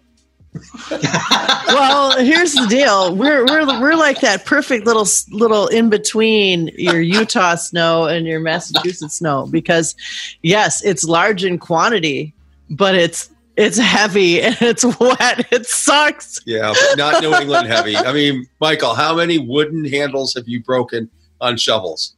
There. I don't know. I could probably count them out in my backyard right now. They're still out there for firewood for next year. You know. Oh wow. Yeah, we have this heavy, heavy. They make them Snow. titanium here. Yeah. I, I remember someone told me a story about a guy. I think he was up in Montana, and he decided he didn't want to have any more winters. He was getting older. He said, "Forget it," and he he packed up his house and he packed up his ca- his truck and he loaded it all up. And at the very back of his truck, on his uh, he had a, a big um, tire cover, you know, it's you know mounted tire on the back, Yeah. and on the back of that, he bungeed up his uh, snow shovel, and he drove south. And he says, I just kept driving south, driving south, driving south, driving south, stopping and resting, and people remarking on my snow shovel strapped to the back of my truck. And I just kept driving far enough south until I finally reached a town where people said to me, What is that thing? And he said, Then I know I've gone far enough. That's true. That is funny. I don't know if I if I would change this though, Michael. I um I you know having lived out west, having having lived out in Los Angeles and in, in Nevada and living out mm-hmm. in Colorado. Colorado was Florida. the closest. I think Colorado gets two seasons. you Yeah. know? Yeah. That's what I loved about Park City in Utah. Two strong seasons. I mean, yeah, there was really no fall and there was really no spring, but there was, Right. you know, people always think about it as ski country, and it is that. The winter is ski country. For like four months of the year, it's fantastic ski country. And there's a lot of activity and a lot of Mhm. stuff that happens around it. Yeah, festivals, just ski. Ski itself is kind of like Cape Cod here in the summer. The problem with Cape Cod is that we've got three months of summer and then nine months of nothing. Where you know know. Utah they had four months of ski, and then you have two months of mud season, which does kind of suck. You know, all the mud running on down into the streets, and it's not that great. But then they'd have a great summer season. Summer in the mountains is fantastic, and there's art festivals, music festivals. There's hiking, golf, fly fishing, you know, mountain biking, all this great summer stuff to do. And then two months of sort of downtime in the fall where you're transitioning back into mm-hmm. ski season. So it's like four months on, two month rest, four months on, two month rest. It's That not like nice. Cape. Yeah, yeah, that's nice, you know, as opposed to the Cape where it's, you know, three, three and a half months worth of summer and craziness and traffic and great weather, and then, you know, eight to nine months of, well, we're waiting for next summer. What What are the two best days on the Cape? Is Labor Day and Memorial Day? Absolutely. Memorial Day when people with their wallets show up. and then, oh, and then, then Labor Day when they all leave. And man, do you? I don't know if you do. You, do you remember? There's one. You know, there's one highway, Route Six, basically that Yep. spans the Cape, and there's all these overpasses over that one highway. That one, you know, highway, and all these overpasses, the various towns and whatnot. And I always remember as a kid, and we still have them nowadays. That people who live near those overpasses on Labor Day, it is a big block party, yard party where people who live close by there will get hibachis and Uh, tailgates and whatnot, and they'll gather near the overpasses. And they have banners and they have cookouts, and and the people there sit and wave goodbye to all the tourists that are leaving. You know, finally the summer's over. Have these big goodbye parties, and but they're, I don't think they're really as hospitable as they might sound to some people. It's more like a, please get the hell out of here and don't let the door hit you on the ass. yeah, exactly, exactly. The, the, uh, I I thought that I would be sneaky uh, when you know when I got back down on the Cape, and because I hadn't been there in so long, but it's still f- the Cape. It's still very Yeah. familiar, and the and we're on the we're on the motorcycle. Yep. And um, I go, you know what? I just see the long line for the Sagamore Bridge. I go, I'm going to take us over the Bourne Bridge, and we'll go the back roads. Nope. I just got. I, I, we went over the Bourne Bridge, no problem. But then I ended up in a big traffic jam. You know why that is? Why? Waze app. Oh, you're They right. didn't I- we they, they didn't have that when we were young. We had secret back roads, and now they're gone. Everyone knows them. oh, yeah. See, I was taking the secret back road. Yeah. And And they're no longer a secret. Everyone knows their GPS, Waze app, whatever it is. They all tell them where else to go to circumvent the traffic. And now we, the locals, who thought we had all these, you know, back pocket secret ways to go, no, not anymore.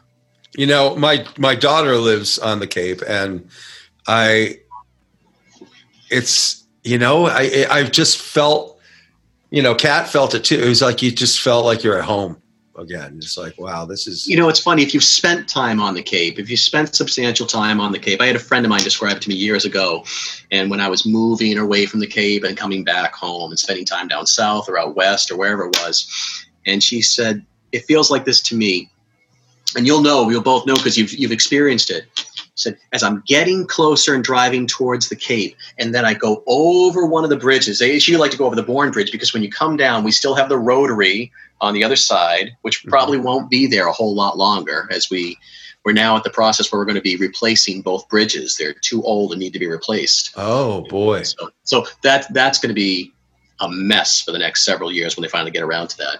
right. And they'll probably eliminate that rotary. But when you go over it now, you come over the bridge, you can see the canal on either side, and you come down the rotary where there's that big dune and landscaped into it is the Cape Cod bush bushes right there, Mhm. landscaped into bushes. And she she said, I just come over that bridge and I look around and I see it spread out before me, and I can feel this weight come off my shoulders, and I can feel this sense that returned home.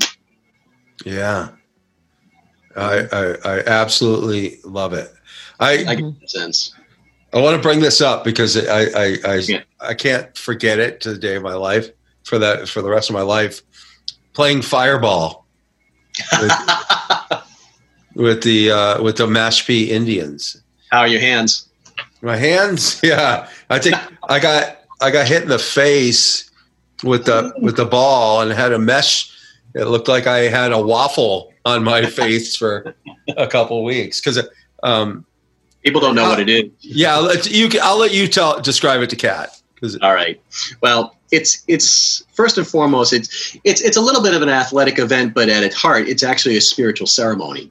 It's a, it's the whole the whole game is a ceremony meant to um, attract the spirits to um, and it's it's you know maybe this um, says something about native cultures in general, but um, a lot of the religious um, feeling and activity revolves around suffering and pain.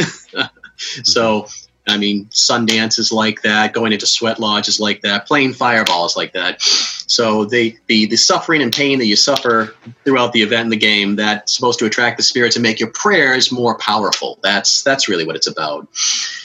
But but it's a game like think of football or rugby. Rugby's probably the best analogy because there's no pads, there's no protective equipment, um, and you're playing rugby. But the ball is made out of um, Is that a chicken wire? Is that yeah, chicken wire has been added onto it. Originally, traditionally, it was um, it was um, tree uh, sat like sapling boughs and that sort of thing. It's like a wicker ball, kind of um, soaked in animal fat, and then lit on fire. and you throw that back and forth to each other or kick it and whatnot. So, you know, people say, "Yeah, rugby's tough." I'm like, oh, "Okay, yeah, you you know, all my Oh, European friends, my. my English and Scottish friends, oh, we have rugby. It's better than your American football. We don't wear pads. We're really tough." I'm like, "Okay, that's that's fine. I, I got you on the rugby anal- uh, football analogy, but um." You need to see Fireball because your ball's not on fire. Okay, I was, and people are Yeah. passing it around. Yeah, they, Yeah. they they kick it or pass. I mean, the goal obviously is not to have prolonged contact with it. Yeah. yeah, I, I think I had too much contact with it. I caught the ball. You're, you're supposed to grab Hacky it and sack push it. it, and kind of. Yeah. toss it with your foot. well, And you I think it's, it? it's too heavy to. I think to toss Okay. with your foot. If 2020 had a hot potato game, fi- Fireball would be it. if it had a, a, a game spokes game, this would be it. Yeah, and, and of course, know, obviously, it's played after uh, after dark when it's really it's actually amazing to witness. You know, to see. I I brought my um, my nephew and my son to the games before to go see that and see how it goes. And they they were amazed by it, and to see that fiery ball in the middle of the night, you know, night sky, tossed back and forth amidst the you know, ouch, ah, ah, you know, and the sizzle, you know, get it between different goalposts on from one side to another. It's really um, amazing to see. The um, I have a lot of Mashpee Wampanoag friends that are um, engaged in that, and they're having a tough time as a as a tribe nowadays. Um, What's going on? Hold that thought. How about if we play some music? Sounds good. I'll be right back.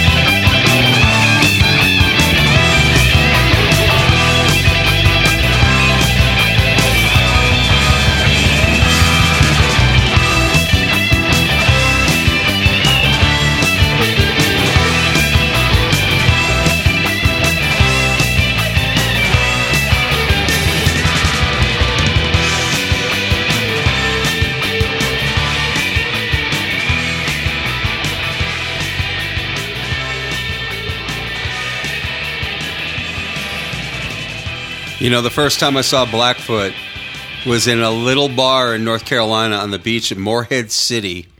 I remember I was sitting on a little speaker right next to Rickey Medlocke.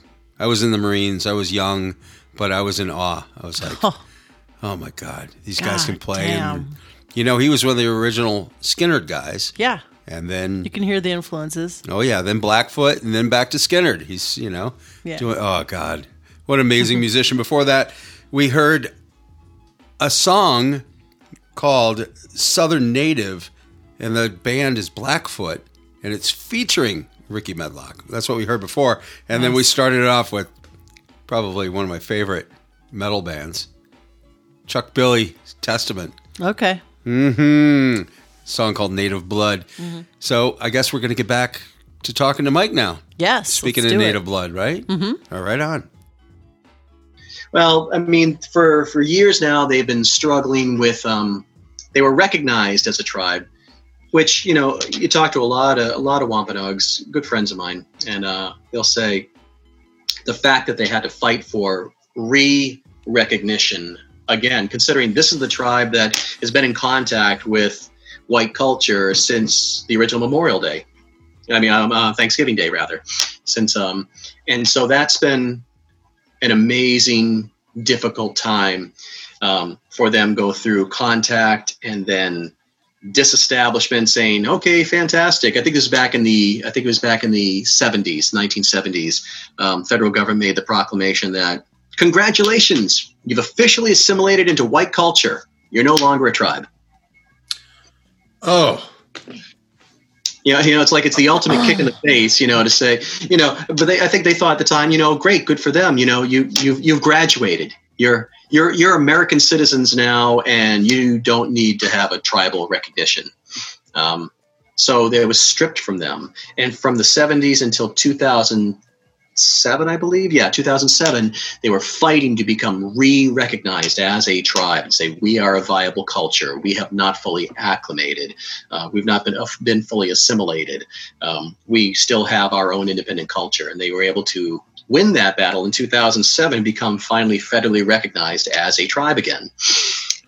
But then the the next step, so a tribe has a federal recognition.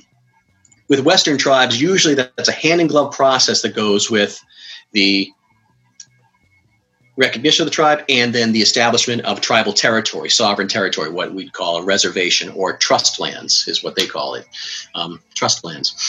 So the, the, the establishes the reservation where their their laws and their people have a home. Uh, so they've been trying to get their initial reservation application uh, approved by the Department of the Interior, and under the, the former administration, there, a lot of things had been held on up there, and there was a the Carcieri v. Salazar decision that came out of actually uh, a Rhode Island, the Narragansett tribe, which I won't get into the whole history, history of it, but it found that the Department of the Interior may have lacked the legal authority to take land into trust for tribes after 1934. So any tribe that was recognized after 1934, before 1934, the act, the, the Indian Regulatory Act, codified that the Department of the Interior had had the trust, had the authority to take lands into trust for tribes and create reservations. But it was silent as to what happened after now, which was written in 1934. So now, unfortunately, the tribe's caught up in this challenge from folks who said um, the Department of the Interior application you had with them to establish your reservation is void because Carcieri v. Salazar says um, you might not have had the the Department of the Interior might not have had the authority to take that land into trust. So this reservation you say you have is not necessarily legal. So it's thrown into question: Do the tri- does the tribe have a home? They've been looking for a, a, a fix for the Carcieri decision nationally. They've been looking for an act that's been forwarded by members of Congress here to fix it for the Wampanoag specifically, which is what was which is what happened with the Aquinnah Wampanoag, their sister tribe over on Martha's Vineyard. Their their their reservation was established by um, by an act of Congress in 1987. Um, they, the Mashpee Wampanoag are looking for a similar fix now, but it's been stalled in the Senate for it passed the House a year or so ago, and it's been stalled in the Senate ever since. And uh, so they're kind of left hanging. And now they've had, unfortunately, some legal and political scandals that have just kind of hit them with their leadership over the last couple of weeks. Actually, you know, last Oh, two really? weeks. Oh yeah, big stuff. Yeah, big stuff. Unfortunately, uh, the chairman, who I used to be a friend of mine, um, uh, he and a, and a prominent developer for their their um, casino project that was going to be on their lands in Taunton. Um, Mhm. They uh, the two of them were just arrested uh, by the and of course because they're federally recognized all of the crimes rise to federal level felonies. So they were just arrested by the fbi not the state police not the local police. You know it's all fbi fbi came in and arrested them two weeks ago for um, um, bribery extortion anything you can think of you know with regard to um, selling out the rights to develop the tribe in exchange for monies and gifts and all this other stuff that you can't do. So, you know, it's like it's unfortunately you know, one after another, one problematic thing after another. I've never I've never trusted the FBI. Yeah, sure. You know, um, mainly because of all the the extortion that they've done in the past. You know what? What's to say that they just didn't fabricate this to stop this from happening? Well, you look at um, um, the movement to try to free Leonard Peltier for years and years and years, decades after his imprisonment for life. He's still there, and there are serious questions out, out there. I, I don't know the truth of it, but um, there's serious questions about whether or not Leonard Peltier was ever um, guilty of the um, crimes that he was supposedly charged with and sentenced for, and whether or not he was just a fall guy. So there's a lot of question around that. And in in- indigenous uh, circles today, they're still questioning, you know, looking into that case and trying to free him because they feel like he was wrongfully um, prosecuted and uh, imprisoned still. So, you know, who knows? The, the, the FBI needed somebody to be responsible at the time. Did they get the right person? I don't know. I've I've I've often thought, and I'm glad for them that Native Americans um, they became somewhat quote unquote Americanized and and said, you know, we're gonna okay if we can't beat them, uh, let's join them in a fashion by starting these casinos. Hmm. And it's a lot of it is becoming. They, a lot of them are very powerful. And, I, and and tell me if I'm right or not. I've, I've heard this, and I, I don't know the facts of it. That that money is predominantly distributed throughout the tribes. Is that true? I see that smirk on your face. Fairly. Oh, but you're saying fairly true or being distributed fairly? Fairly distributed, right? Ah, Um, I've worked in this area quite a bit with um, my friend who I was talking about earlier. We did a lot of advocacy. Um, there, there are agencies in the DC area that deal with this area specifically, trying to aid in uh, economic development and financial empowerment of tribes, um, business development for tribes, and you know, in theory, that's the way it was supposed to work. And in some places, it does work that way. That way, but you have to remember that the oversight over Indian governments is different than what people in, in non-Indian America, non-Indian America experience. Um, you know, your local politics don't really hold sway, or even your state politics don't hold sway when they're on their reservation territories. Natives are deemed to be sovereign to the states. So they're not sub. That, that's the whole reason why um, the the casino miracle, if you will, if if some if you see it that way, um, happened in states that don't allow gambling, and basically gave them an effective monopoly on casino gambling because there is no federal prohibition against gambling, but various states would disallow it. Say, you know, I think that first started in Florida. The Seminole Nation was the first one to sort of move in this area, and they they did really good opened up that loophole that said, hey, wait a minute. Historically, our tribes and our peoples um, had a culture of gaming. We had a gaming culture, games of chance, the ways we made various decisions, that sort of thing. So, because of that, the modern day equivalent of native gaming became evolved into casino gambling. And so said, we're going to open up this business enterprise based on the traditional historical knowledge that we had the history of gaming. We should be allowed to continue in that vein. And the states fought it, fought it, fought it, fought it. But the tribes prevailed, saying these are sovereign areas, and as long as it's being established on their sovereign territory, the, st- the state prohibition can't stop this federally recognized sovereign nation and people and area from doing business in that way. So they started to accumulate um, massive amounts of wealth in a uh, very short period of time. Um, you know, there's there's been a statistic out there for a long period of time about people who win the lottery. Lottery. They lose it. They lose it. Pretty much. Seventy-five to eighty percent of people who win the lottery within five years are bankrupt. Wow. Why is that? because they've never had money before? Bing, bing, winner, winner. Mm. Yeah, without without financial experience, literacy, background, tools of knowing how to manage that, you know, unfortunately, the vast majority of, of lottery winners lose their money because they spend it frivolously or they, they, they don't recognize how they can invest it or deploy it in such a way as to prolong the usefulness of it and the lifespan of it and whatnot.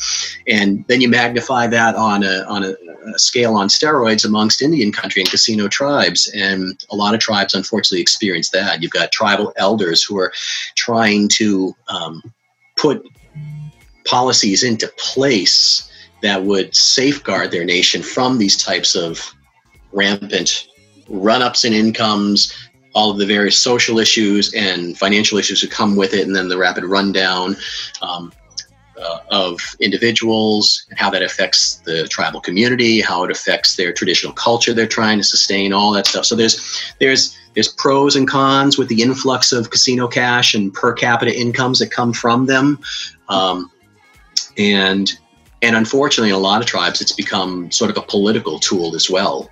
Um, there's a tribe out in California and I've always thought if I were ever to pursue a, a PhD in anthropology or in social work, I would love to. I would love to do a study about the phenomenon of disenrollment of tribal members in casino tribes for political reasons. Mm. Um, there was a tribe in California that did a lot of this. There was a, there were about hundred members of a certain family that was uh, prominent in the tribe, and uh, sort of a and, and, leaders of that family were sort of a, a thorn in the side of the established government of that tribe. And so what they found was they did the, the leadership um, they they looked into a genealogical study and they were able to question and then disavow all the members of this particular family said, "You uh, technically, we have found that you uh, don't really qualify for tribal membership. You're not actually tribal members. So not only are we kicking you out of the tribe, but with that comes we're kicking, we're we're taking you off of the per capita incomes that come from our casino um, oh. revenues. So they were, you know, kicked out of their income, kicked out of the tribe, and and people knew that you know in the area that generally th- this was they, they justified it with a questionable genealogical study. Um, but the effect was to basically silence these people that were causing problems with the, the, the governance that's in place. The real the real kick in the pants irony here is that the members of this family that were disenrolled because they were no longer considered to be genealogically attached to the tribe, their ancestors were some of the founding members upon which the recognition of the tribe came about. But they said you're not you're not tribal members. How is that possible? Wow. So, so do you that's that's crazy. That's it becomes a political football. So besides all the politics of that, mm-hmm. the the money that was that was uh, given out to tribes for some of those that did do that do you think it was more of a detriment that these people got some of this money because they didn't know what to do with it? Maybe start drinking, doing drugs, and mm-hmm. continuing their life along. So that oh, it's sad. It's sad. It's sad. I knew, uh, you know, one young girl. She turned eighteen. She got her uh, ten thousand dollar a month per capita income coming on in. The first thing she did is they uh, they ran out and bought a yacht. She didn't know how to. She didn't know how to drive a yacht, but she had a yacht, and uh, she leveraged her income to qualify for a loan to buy the yacht.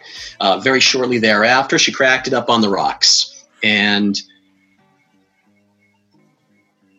she unfortunately decided to just dive off the boat, swim back to shore, and leave it there. And you know, I got more money coming on in. I think was the philosophy, and it's somebody else's problem. I don't feel like dealing with it, and um, and but still owing money, still owing a payment. But I don't care because I got all this money coming on in. So you know, someone else will take care of it. At 18, she just didn't really have the wherewithal to understand the responsibilities that should come commensurate with that level of revenue, and and and then it you you amplify that by a number of different bad decisions with regard to you know kids that are legal adults at 18 and and, and come into their ability to earn per capita incomes from the casinos uh, and various other investments that the tribes might make um, for the benefit of tribal members.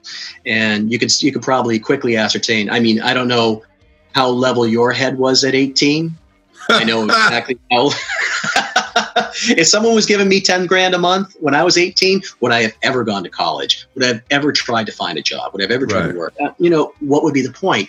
You know, why would I go to work and effectively take a pay cut when I'm earning 120 grand a year for doing nothing? You know? So, so this brings up the question in my mind of um, there's been talk about this universal um, uh, base salary for. yeah, universal basic income. So I would assume that the same thing would happen in that case, unless it was um, regulated in some way. But then again, we start talking regulation, we start talking politicians hoarding money. Um, do you think there would ever? I, I, I, I guess I'm answering my own question. You really, you really do have to build yourself up right from the ground Right. And learn all these things as you get older and just get getting that amount of money. Um, it sounds great in theory to me though you know that we could all have this base amount of money and survive and then go above and beyond whatever we wanted to if that was the case. One second here. no problem. What do you think, hon?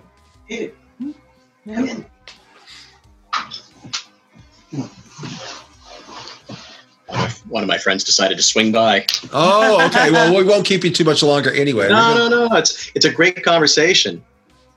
It's um, but this, you know, I, I think I, I'm, I'm a dreamer for sure, and I think of this idea of having this income, this universal base income. You said right, um, Right.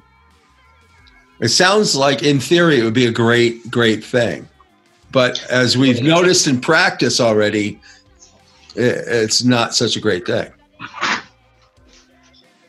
Well, I I know uh, when Andrew Yang was a uh, candidate, he was one of the Democratic candidates for president, and I only I like him a lot. I listen to his podcast. Do you? You know, I like Yeah. him too. And you know, who was a huge fan of his was my son. And my son would loved him and would have loved to have seen him win.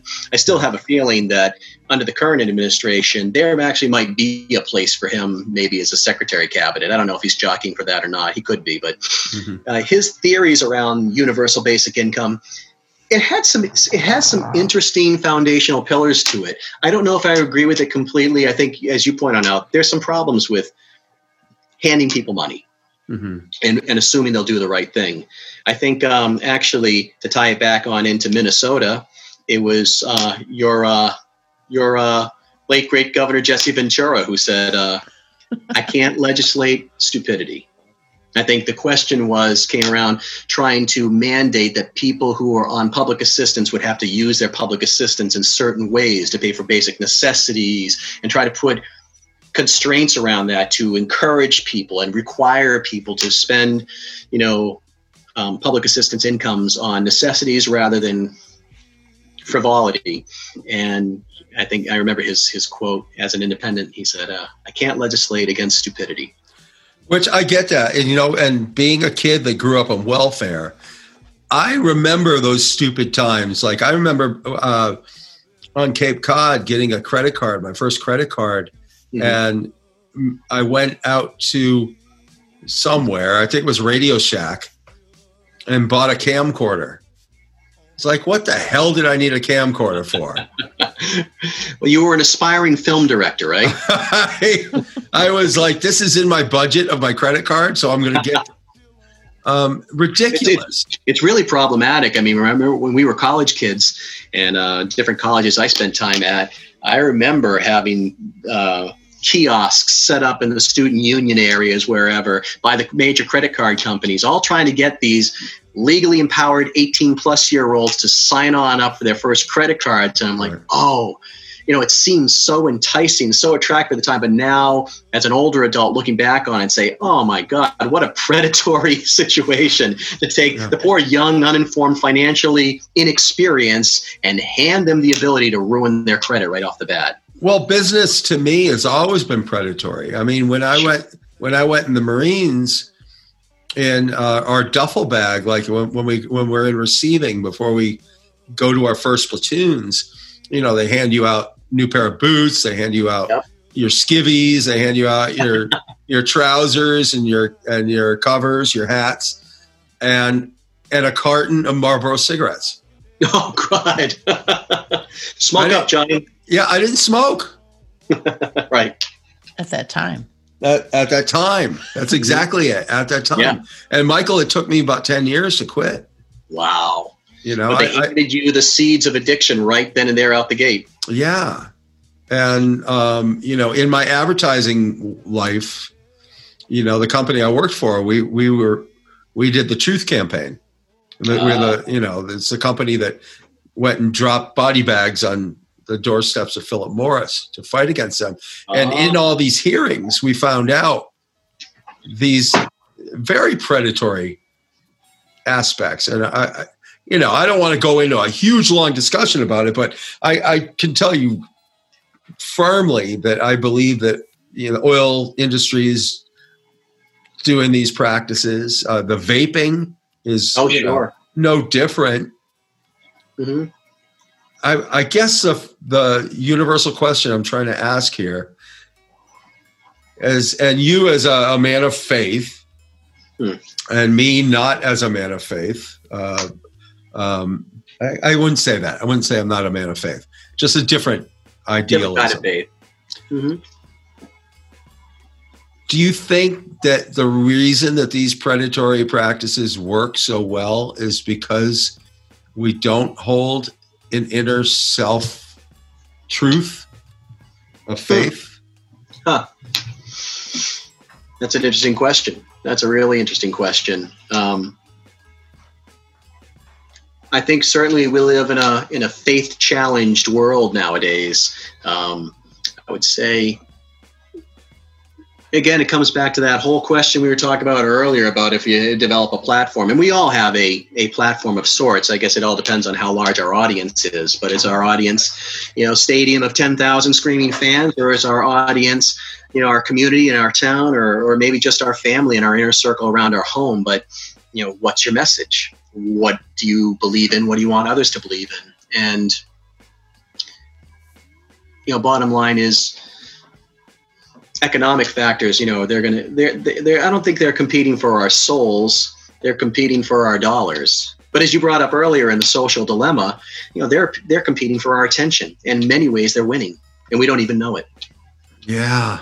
Yeah. I, I, I, I think of myself now as an advocate to get that kind of information out because it's, I think it's so very important that the world knows this stuff. I mean, you saw it, hon. It was, mm-hmm. yeah, it was uh, a ridiculous amount of uh, manipulation. And now they're saying that those algorithms are a little bit curved. So we went from them being um, just information gatherers to now being swayed in a direction to manipulate. Mm-hmm. They're manipulative. So it's um, we're we're talking about the uh, that we're finding out now that these actual algorithms are manipulative. They're finding out that they are swayed in that direction of manipulation. It's Um, amazing the data they capture, and and people don't even think about it. The subtlety of it. I was watching another program that talked about this and the advertising. Have you ever noticed the two of you, Dave and Kat? Mhm. One of you is on your smartphone. You're looking at stuff. Maybe you see something that you might like, and you buy something, or you click on it with interest in it. If you click on it with interest in it, the same ad's going to show up on the other's phone or Hmm. something similar to it. You ever Well, notice it's all that? linked because everything is now Well, linked. I'm going. I'm going Yes. to. I'm I'm going to interject here um, because for the last several months, Mhm. I even know I, I'm slowly transitioning. But for the last several months, I've been using a different browser. Ah, I use a browser called uh, Brave, okay. and it's got its own built-in VPN, and it doesn't track at all. I have a little bit of problems with Facebook sometimes. It gets a little jerky. Okay. but I, I don't see any ads at all. Not only do I not see any ads, but I don't have. I remember when the internet came out, and you probably recognize this too. It was like, and you're. This is coming from a guy that does not believe in coincidences. There are no Hmm. such thing as coincidences. Sure. But sure. there were a lot of coincidences happening. It'd be like, oh my god, I was just thinking about that. That's you know what I mean. Uh, I- Red Nikes. What? Yes, I don't have I don't have those anymore. They're completely gone. I'm I I'm not tracked anymore. ah, And, and it's it's very You freeing. social dilemma. yes, um, I have. And mainly because I know about marketing and I know that stuff being in it. But the Right. But I will tell you this, and Kat pointed it out yesterday. Um, she's like, nobody liked your post, and there, I have to, I have to tell you, there and, was, and how did that make you feel? you know, for a brief moment, it felt, I felt a loss, Yeah, yeah. you know, um, and I'm like, but I created this, you know, I, I know that. Um, a guy I know, his, his name, his name's, uh, his name's Mikki Willis. He put out a very, very, very controversial movie um, about COVID. Okay. Um, Can I find it? Can we find it on online? Plandemic, it's called. Pandemic. Thank yeah, you. it's been seen over a billion times uh, with a B, and I think they've, they've pretty much banned it from everywhere. Uh, but you might be able to find it still if you go to plandemic.com. His server is secure. Uh, Brian Rose is another one that has it as well. But uh, this has nothing to do with pandemic. But a few years ago, uh, Mikki caught on to this uh, because he, his youngest son wanted to create a Facebook account. Okay. So he brought his son on, and he did it all because he's he's a filmmaker, you know. So he did it with his son on film, and his son made his first post, you know. And the kid, I forget how he was like eight or something like that, eight or ten, whatever the the the legal age that you can start a Facebook page is, you know. 13. Thir- is it thirteen? Okay, maybe he was thirteen. so. No, he was younger than that. He he did it with his dad, but he uh he, he made an ad. He made a, a post with his dad, Mhm. and he asked his son right out. And this is like two, three years ago. He he goes, "So how'd that make you feel?" He goes, "Oh, it felt good. It felt good." He goes, "Did anybody like it?" He goes, "Oh yeah, a bunch of people liked it." And his dad asked him. Mikki asked, asked his son. He goes, "What if somebody didn't like it?" Mm. how would that make you feel? And his son said, it would make me feel sad, Mhm. you know? So Isn't Mikki, interesting? There is no dislike, and people have asked for it over the years. There'd be a dislike button on Facebook, but there isn't one. there isn't. And, and as you know, in that, in the movie Social Dilemma, the guy that created the like button Mhm. is very sorry for creating it, you know? and w- we find all, all these intentions are not necessarily malevolent, you know? They're not, they don't go into these things saying, I'm going to be, I'm going to rule the world with this like button. Finally, going to get back at that bully for punching me in the face when I was 12. Right. No, they got, went into these things with pure intentions. Mhm. you know, of saying this would be a great idea. This would gather people together. This Mm. would make us all, you know, uh, make this whole experience far more beautiful. You know, But it's interesting how it's actually divided us more than ever and on, on an on steroids kind of level because of the advent of social media. I make it a point, and it, it, a lot of it was because of Mikki's video three years ago, to post things and let it go. Hmm. And um, There you go. the problem with that is that people comment underneath it. Yeah. And then when you run into them on the street, they go, you know, hey man, great, great uh, thing that you said. Uh, did you read my comment? And I'm like, I'm sorry, no, Hmm. because I just put it out there. Um, what I have done with people is I said, please send me an email if you Hmm. like or something like that, because I net I for the for the most part I don't look at my comments, but Okay. because I don't look at those comments, it's created a rift with some people Mhm. and where they feel like, oh, not, yeah, not with her. No, um, Not with Kat. it makes them feel like, what you have something important to say, but what I say isn't. It's like you've effectively disliked their comment. Yeah, isn't that isn't that Well, curious? you know, you know, it's it's.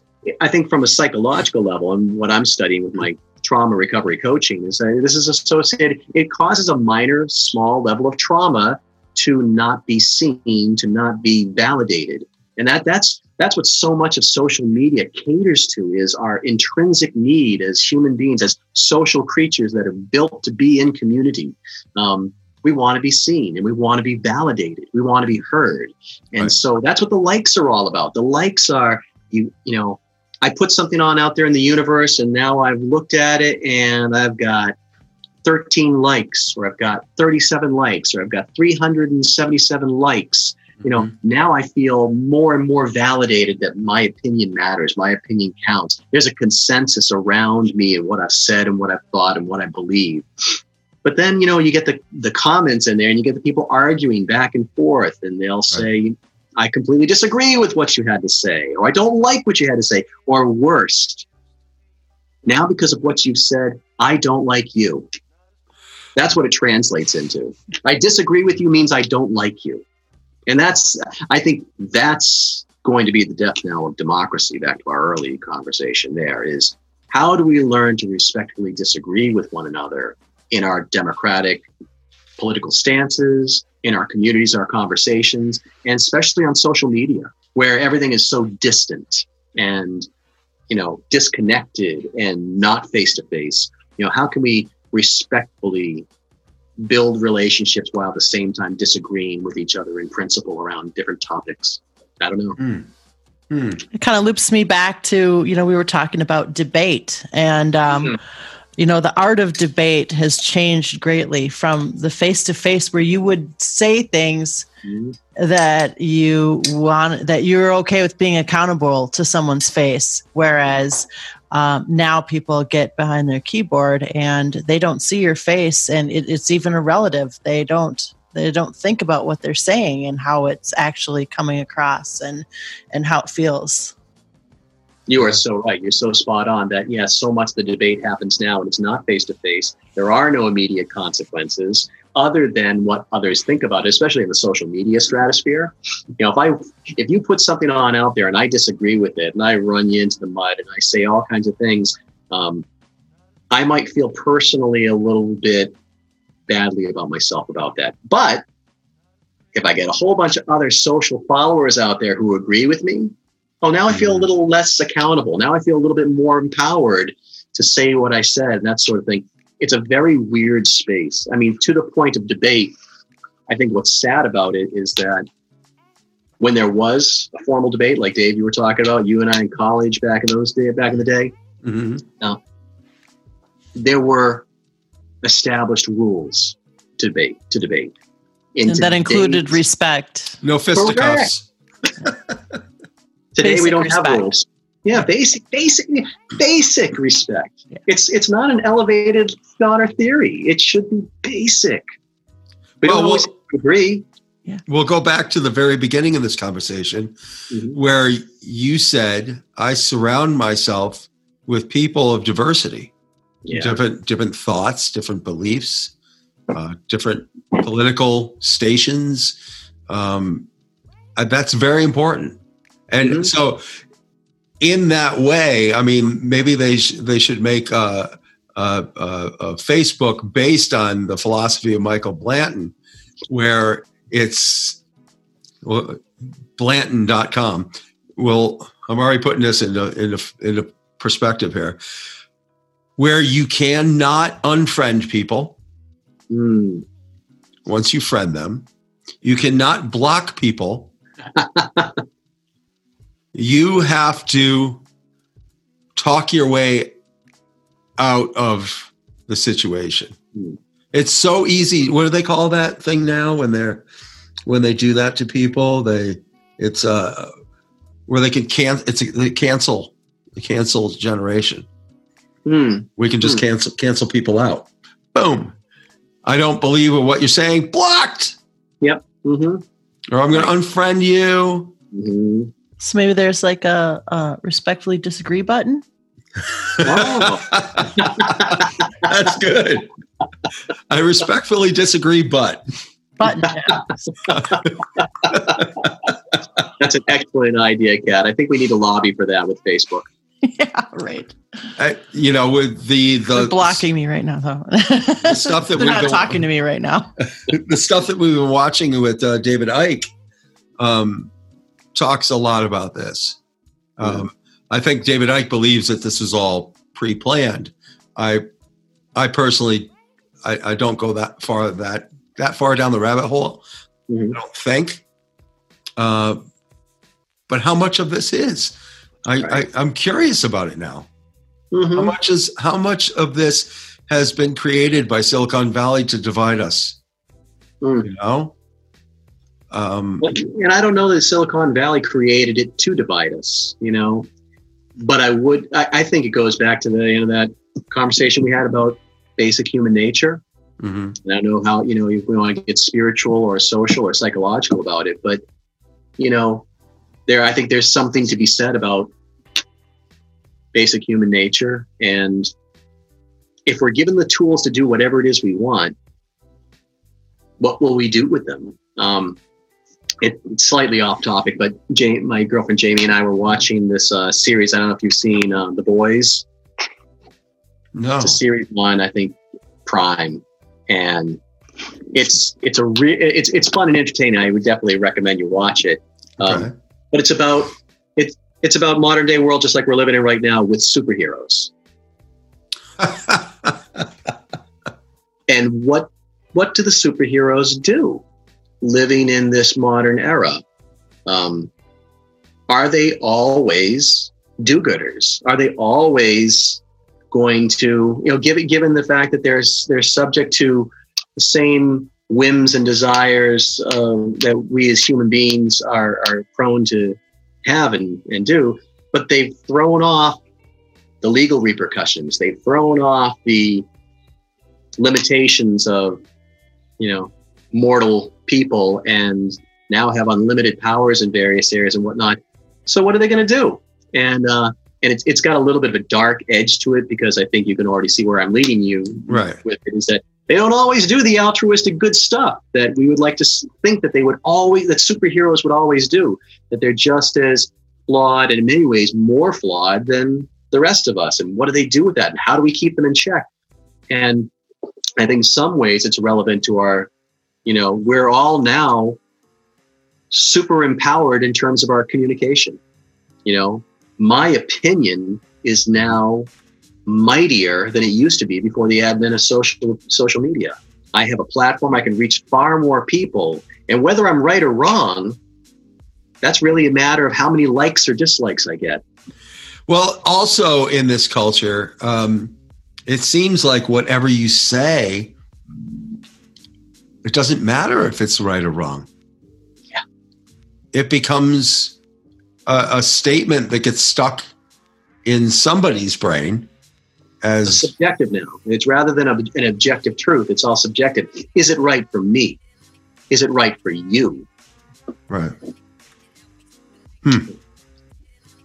Wow. Relative moralism. Relative, what is it? Moralism? Relative moralism? Mhm. My God. so, I- I- well, we're, we're going to button this up here shortly. We've been talking for Right. over over two hours, which is great. We could go way more. Unfortunately, that so much more to cover. yeah, they've given me a three hour window, but I, you know, we definitely want to continue this conversation. I'd love to have you again. Well, thanks, man. Uh, um, I, I'm, well, you're you, you, you're a much more eloquent speaker than I am, so I I, I enjoy your. you know, my grandmother had lots of great sayings. I, I pulled some pithy wisdom out of, like, you know, if you're not part of the solution, you're part of the problem. Another one she also liked to say, I think has probably been, they'll write it on my, my epitaph will be, um, and I'm sure you've heard it before. If you can't dazzle them with brilliance, baffle them with, oh yeah, baloney. I, I, you know, what? I've, I've, I, I think I, you've inspired me. I have, I have, I've only swore like three times during the show. My grandma had a saying. It was I don't know what you're along the allowed on lines- network. oh, we can say whatever we want. My grandma's saying was, of course, that old "don't hit the let the, the don't let the door hit you in the ass on the way out." Yeah. Oh, yeah. That was her I think favorite. my grandmother saying. knew your grandmother. She Oh, shared that. yeah, feisty, feisty women. Well, they- yeah. think of all the um, old remedies and whatnot. It's it's like I think we're realizing now that they were there was some validity to most of the things that they said. You know, there was a wisdom. There was a wisdom that we Mhm. don't necessarily carry now. we let other people tell us what's wise instead of Yeah. instead of you know the tried and true handed down. Well, you know, you talked about that earlier, and you said, you know, who are today's leaders? You know, who should we look to for wisdom, leadership, responsibility, that sort of forward thinking? You know, immediately the names that came to my mind, they weren't any of the politicians we see on out there nowadays, or any of the leaders. And I thought about immediately. You know, who I thought of. You know, who are today's leaders that we should be looking to? Brene Brown, Simon Sinek, who writes so much about business empathy. Um, Mm. I just saw a fantastic show, a program yesterday with uh, Oprah Winfrey, and I look at these people. and I say, "Wow, you know, some of these people are people who have spent some time learning about what are the better angels of our of our psyche and of our of our personhood." And uh, you know, I would much rather follow Brene Brown and her advice about vulnerability, empathy, compassion, bravery I'd, I'd rather follow that any day of the week as opposed to you know any of the the, the slew of poor political choices we have out there. You know, uh, somebody that comes to mind that I just listened to recently was uh, John McKay Okay. from uh, Whole Foods. Oh, okay. Yeah, I don't know much about him. he just came out with a book um, called uh, um, it's called Conscious. Um, oh, geez, is it Conscious Consumerism? Hmm. Maybe that's it. Um, something along that line. Okay. Um, very interesting, but I want to check out Brene Brown for sure because I don't know much. I don't Well, know much. look, look look up uh, look on YouTube for her uh, TED talks. She's done Okay. a couple of them, and uh, that'll give you a sense of what she talks about. But a lot of it is vulnerability, shame, honesty, um, and it's amazing the insight she has into those areas. And now she's actually uh, she's a um, private uh, speaker to uh, corporations. She talks to them about changing their their executive uh, management into uh, more compassionate, more open, honest um, leaders in their business communities and in their own boards of directors.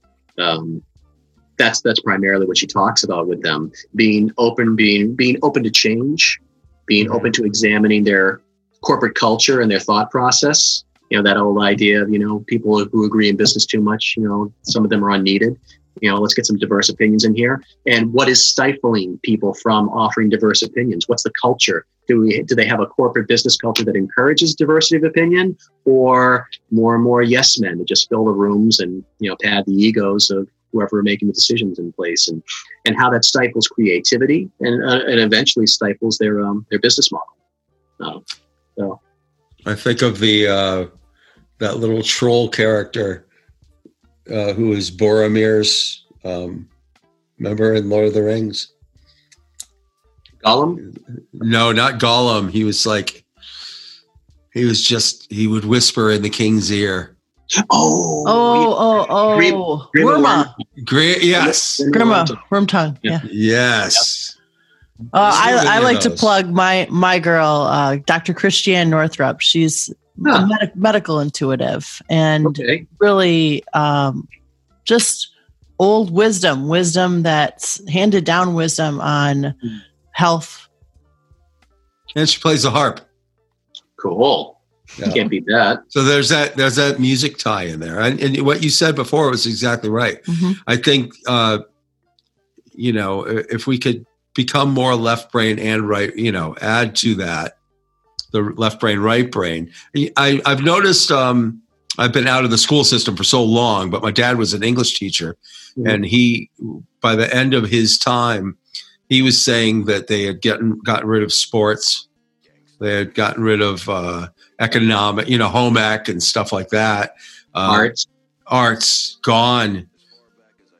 Uh, we need that. We need that diversity. We need that the brain working on those different problems because they're, what they're not going to realize down the line is that a lot of these mathematical equational problems that they're thinking are going to have to come from a creative standpoint. you know it's interesting back to our very beginning of the program and back to our you know the beginning of our journey together as friends back at cape cod community college way back when i don't know if you remember dan mccullough who is Dan McCullough, yes, yes, yep he's still there is he really? I believe so and he still writes a column in the cape cod times i think either weekly or monthly great insights and he was a he was the professor of philosophy at four Yeah. Cs Uh huh. and he taught uh, logic, ethics, and a few of the other philosophically uh, related courses, um, comparative religions, and things like that. And I remember being in his ethics class, and he talked about philosophy as a as a as a subject of study and Right. philosophy majors, and how you know during the '80s and they're very business minded. Uh, schools were sort of poo pooing philosophy as a as a major. hmm But towards the late 80s, early 90s, he said, you know, there was uh, something that was happening even when we were there in the mid to late 80s, where philosophy majors were starting to be given a little bit of a of a new look uh, in the business world. And you think it might be counterintuitive to see all these, you know, um, you know, hippies and flip flops and you know, you know, you know, you know, hanging out and, and having anything to contribute to the world of business. Said, know, there was an editorial that said, you know, philosophy majors are the only people that, as a subject of study, are taught to think critically. And that Mhm. really in business, that's what's required. And in many scopes of uh, community and society, we need Or- more critical thinkers out there. right off the bat, I think it's Steve Jobs. Yeah. Look at that. Yeah. Innovative thinking, creative thinking. Yeah. you know, um, there is a rumor. I don't know if it's true or not, but Steve Jobs would not hire anybody that did not take some kind of psychedelic, had never experienced a psychedelic. Hmm, You know, I, I would felt barely qualify. you would barely barely qualify. Barely. It's um, I'm I'm very much on plant medicine, and Okay. you know, very much so. I believe it. It it allows us to see something that we get to experience the world as a much bigger place, regardless of what that might be. I mean, yeah, the, I remember acid trips on Cape Cod, stuff like that, but that's that's a little bit different. Yeah, exactly. uh, over at like Darcy Kavanaugh's house on the beach, you know, it's like right. Sorry, Darcy a wonderful person. but um I think we need that kind of um, interjection into this reality to um, to realize that we're much bigger and more than what we perceive ourselves to be. And yes, you can do that through you know your faith or whatnot. Sure. Um, but for me, it's more of a knowing. Mm, You know, I know now that there's more out there. You know, it's, it's However, we take those first steps into a bigger world, as uh, Obi Wan Kenobi would say. True, true. Um, I also, I'm also a firm believer that I think every politician should have some form of psychedelic prior prior to continuing in office. I mean, because, I mean, nothing against your faith, but and, and, and no, and uh, you are a very faithful person. Um, That makes me just as flawed as everybody else, Dave. yeah, no, but but how many of these politicians just hide behind that that that mask of I'm I'm a Christian? Oh yeah, Or- sure, absolutely. You, you know what I mean? Where if you could s- prove it by saying, well, you know, I did mushrooms and I saw this, Right. or I did ayahuasca, or I did peyote, like the Native Americans would. I mean, Yep. because we know that plant medicine was very big in Native American cultures. Sure. It's what Absolutely. sha- it's what shamans used To to begin their healing practices. You know, um, There's a great uh, movie about that. Um, it's actually based out in South America and the uh, indigenous people down, some of the tribes down there. It came out in the 80s called um, The Emerald Forest. I don't know if you've ever seen it. oh yes, oh yes. it? Yeah. And they, they very vividly show some of that visioning, you know, happening to the guy in it. Um, Kat is uh, she's been doing a lot of research lately, and and Cool. Um, I I tend to believe uh, the direction that she she believes we're going, and um, where we're going to get back to that that time where we're actually passing into the sacred feminine now. You know, we're passing out of the sacred masculine, going in the sacred feminine, but where we're going to have a tribe of elders as our focal point, not just an individual president or whatnot. Uh, again, I'm a, I again, I'm a dreamer. democracy is dying before our eyes. You We're going to look to somebody for leadership, somebody for wisdom, you know, somebody for some direction. yeah. Why does it have to be one person? Sure. You know, why not a a, a tribal council? You know, it's funny that our American democracy, when written on, when written up and formalized as a form of government, Thomas Jefferson, one of the architects of the democracy, uh, he and others who were working on it, they used uh, two different models.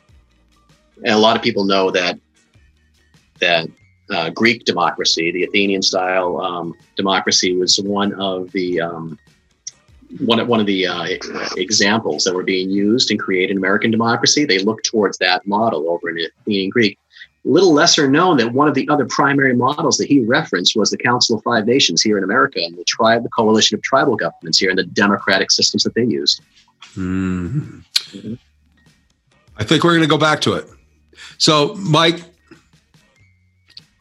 for now, we're going to leave it at that Cool. because I would love to talk to you all day long. Me, me too.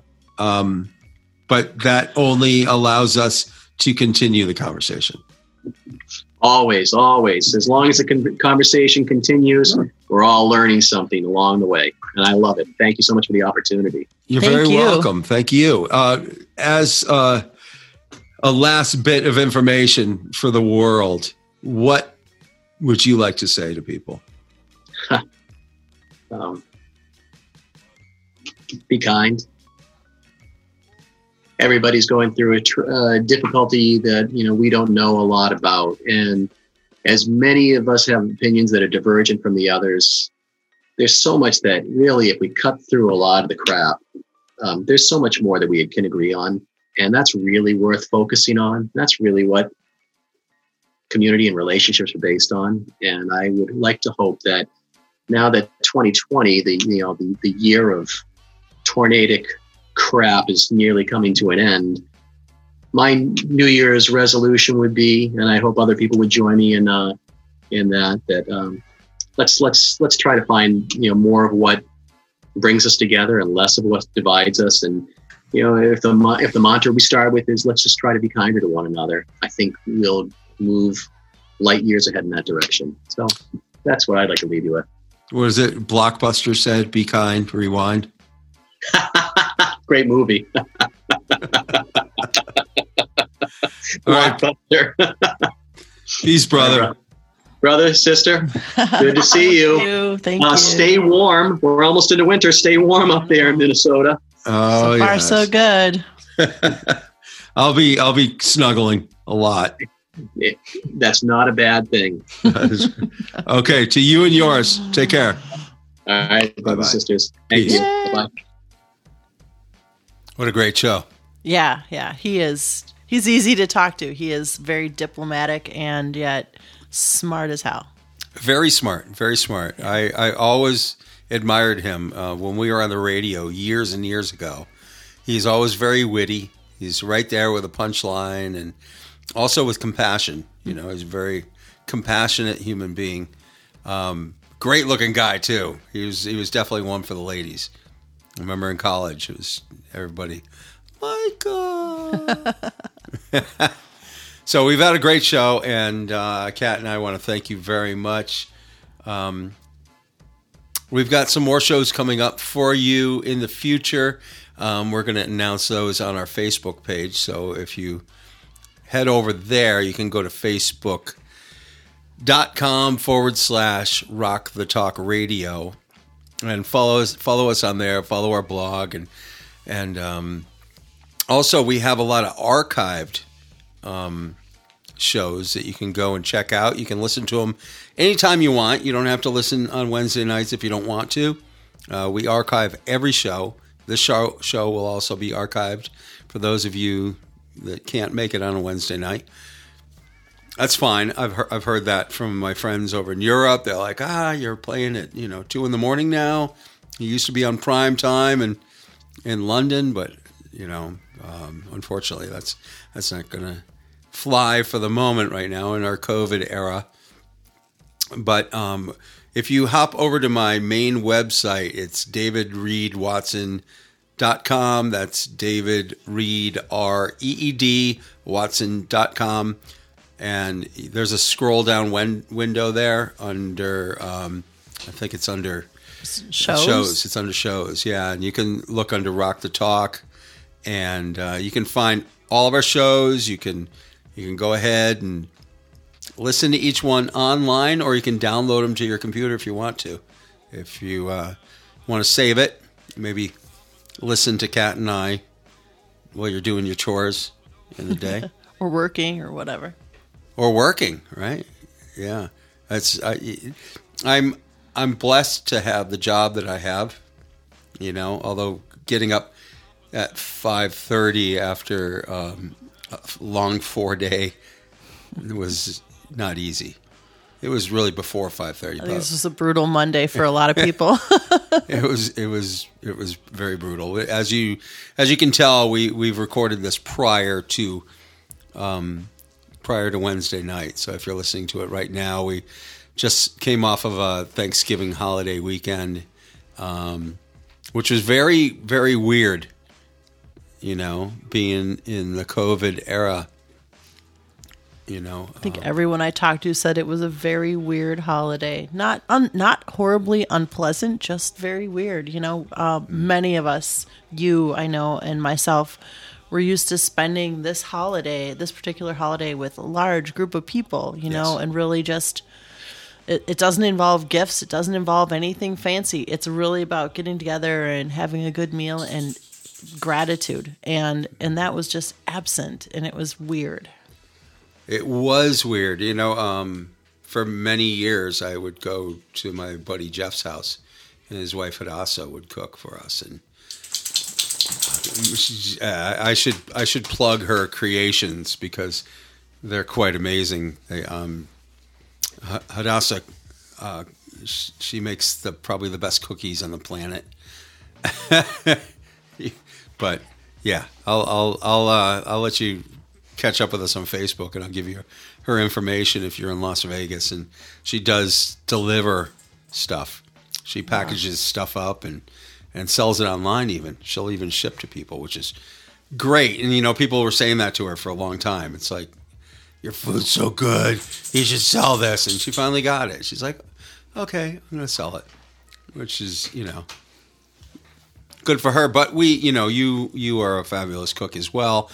Unfortunately, the turkey you got was how big was that thing? It was a 20 pound turkey, but I bought it, you know, anticipating that, you know, the parents were coming, but then there was an issue and they're elderly and they needed to stay where they were.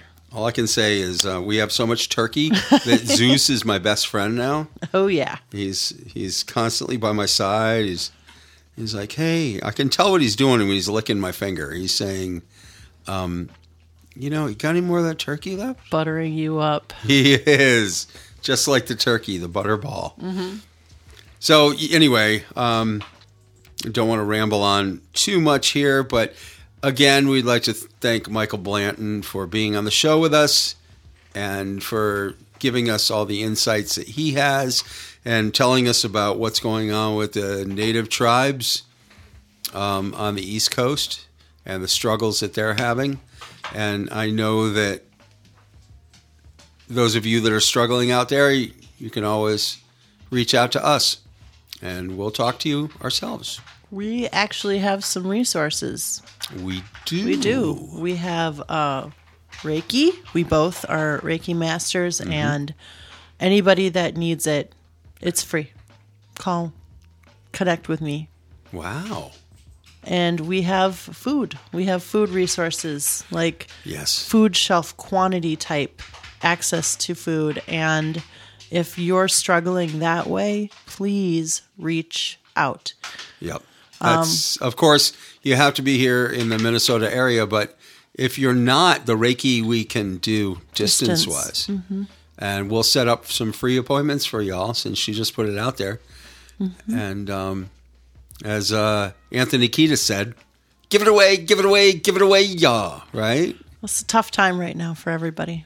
It is a tough time, and- and we all recognize that. We're we're not um, making light of it at all. Um, our beliefs on COVID might not be what your beliefs are, but you know, when it all comes down to it, we're all in this boat together, and we need to, you know, get through it together. And it's you know, I wish right now I was a dog. He doesn't care. They've got the life, don't they? Yeah, he's he's like COVID. What's that? Does that affect my dog food? Nothing affects his dog food. No, he gets, he gets fed in the morning and at night, and and Pippin. We've got a we've got a routine here in the house. Anyway, we'll we'll talk about that later. Um, I'm going to leave you with a tradition that I do, and it's a song that I wrote called "With the Beating of Your Heart." I did it with Rage of Angels, and uh, you can hear Zeus squeaking in the background. Have a great evening. We will see you next week. Right? See ya.